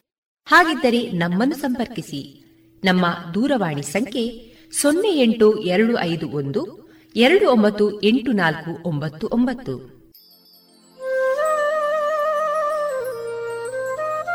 ಗಮನಿಸಿ ಕೇಳುಗರೆ, ನಮ್ಮ ಕಾರ್ಯಕ್ರಮಗಳನ್ನು ವೆಬ್ಸೈಟ್ ಮೂಲಕ ಕೂಡ ಆಲಿಸಬಹುದು. ನಮ್ಮ ವೆಬ್ಸೈಟ್ ವಿಳಾಸ W W W dot radio Panchajanya dot com. ಇಲ್ಲಿ ಆರ್ಕೈವ್ಸ್ನ ಭಾಗಕ್ಕೆ ಹೋಗಿ ಕ್ಲಿಕ್ ಮಾಡಿದರೆ ಹಳೆ ಕಾರ್ಯಕ್ರಮಗಳನ್ನು ಕೂಡ ಆಲಿಸಬಹುದು. ಜೊತೆಗೆ ನಮ್ಮ ಪ್ರಸಾರವನ್ನು ಆಪ್ ಮೂಲಕವೂ ಕೇಳಬಹುದು. ಪ್ಲೇಸ್ಟೋರ್ನಲ್ಲಿ ಪಾಂಚಜನ್ಯ ಸರ್ಚ್ ಮಾಡಿ ಡೌನ್ಲೋಡ್ ಮಾಡಿಕೊಂಡು ತಮ್ಮ ಮೊಬೈಲ್ಗಳಿಗೆ ಇನ್ಸ್ಟಾಲ್ ಮಾಡಿದರೆ ರೇಡಿಯೋ ಪ್ರಸಾರದ ಕಾರ್ಯಕ್ರಮವನ್ನು ನೀವು ಆಲಿಸಬಹುದು. ನಮ್ಮ ಪ್ರಸಾರದ ಬಗೆಗೆ ನಿಮ್ಮ ಅಭಿಪ್ರಾಯಗಳನ್ನು ಹಂಚಿಕೊಳ್ಳಲು ನಮ್ಮ ವಿಳಾಸ ರೇಡಿಯೋ ಪಾಂಚಜನ್ಯ ತೊಂಬತ್ತು ಬಿಂದು ಎಂಟು ಎಫ್ಎಂ ಸಮುದಾಯ ಬಾನುಲಿ ಕೇಂದ್ರ ನೆಹರು ನಗರ, ಪುತ್ತೂರು. ನಮ್ಮ ದೂರವಾಣಿ ಸಂಖ್ಯೆ ಸೊನ್ನೆ ಎಂಟು ಎರಡು ಐದು ಒಂದು, ಎರಡು ಒಂಬತ್ತು ಎಂಟು ನಾಲ್ಕು ಒಂಬತ್ತು ಒಂಬತ್ತು. ಇಮೇಲ್ ವಿಳಾಸ radio Panchajanya at Gmail dot com. ನಮ್ಮ ವಿಳಾಸ ಮತ್ತೊಮ್ಮೆ ರೇಡಿಯೋ ಪಾಂಚಜನ್ಯ ತೊಂಬತ್ತು ಬಿಂದು ಎಂಟು ಎಫ್ಎಂ, ಸಮುದಾಯ ಬಾನುಲಿ ಕೇಂದ್ರ, ನೆಹರು ನಗರ, ಪುತ್ತೂರು. ನಮ್ಮ ದೂರವಾಣಿ ಸಂಖ್ಯೆ ಸೊನ್ನೆ ಎಂಟು ಎರಡು ಐದು ಒಂದು ಎರಡು ಒಂಬತ್ತು ಎಂಟು ನಾಲ್ಕು ಒಂಬತ್ತು ಒಂಬತ್ತು. ಇಲ್ಲಿಗೆ ಈ ಹೊತ್ತಿನ ಪ್ರಸಾರ ಕಾರ್ಯಕ್ರಮವನ್ನ ಮುಕ್ತಾಯಗೊಳಿಸುತ್ತಿದ್ದೇವೆ. ಆತ್ಮೀಯ ಕೇಳುಗರಿಗೆಲ್ಲ ರೇಡಿಯೋ ಪಾಂಚಜನ್ಯದ ಬಳಗದ ಪರವಾಗಿ ನಾನು ತೇಜಸ್ವಿ ರಾಜೇಶ್ ಮಾಡುವ ಅನಂತ ವಂದನೆಗಳು.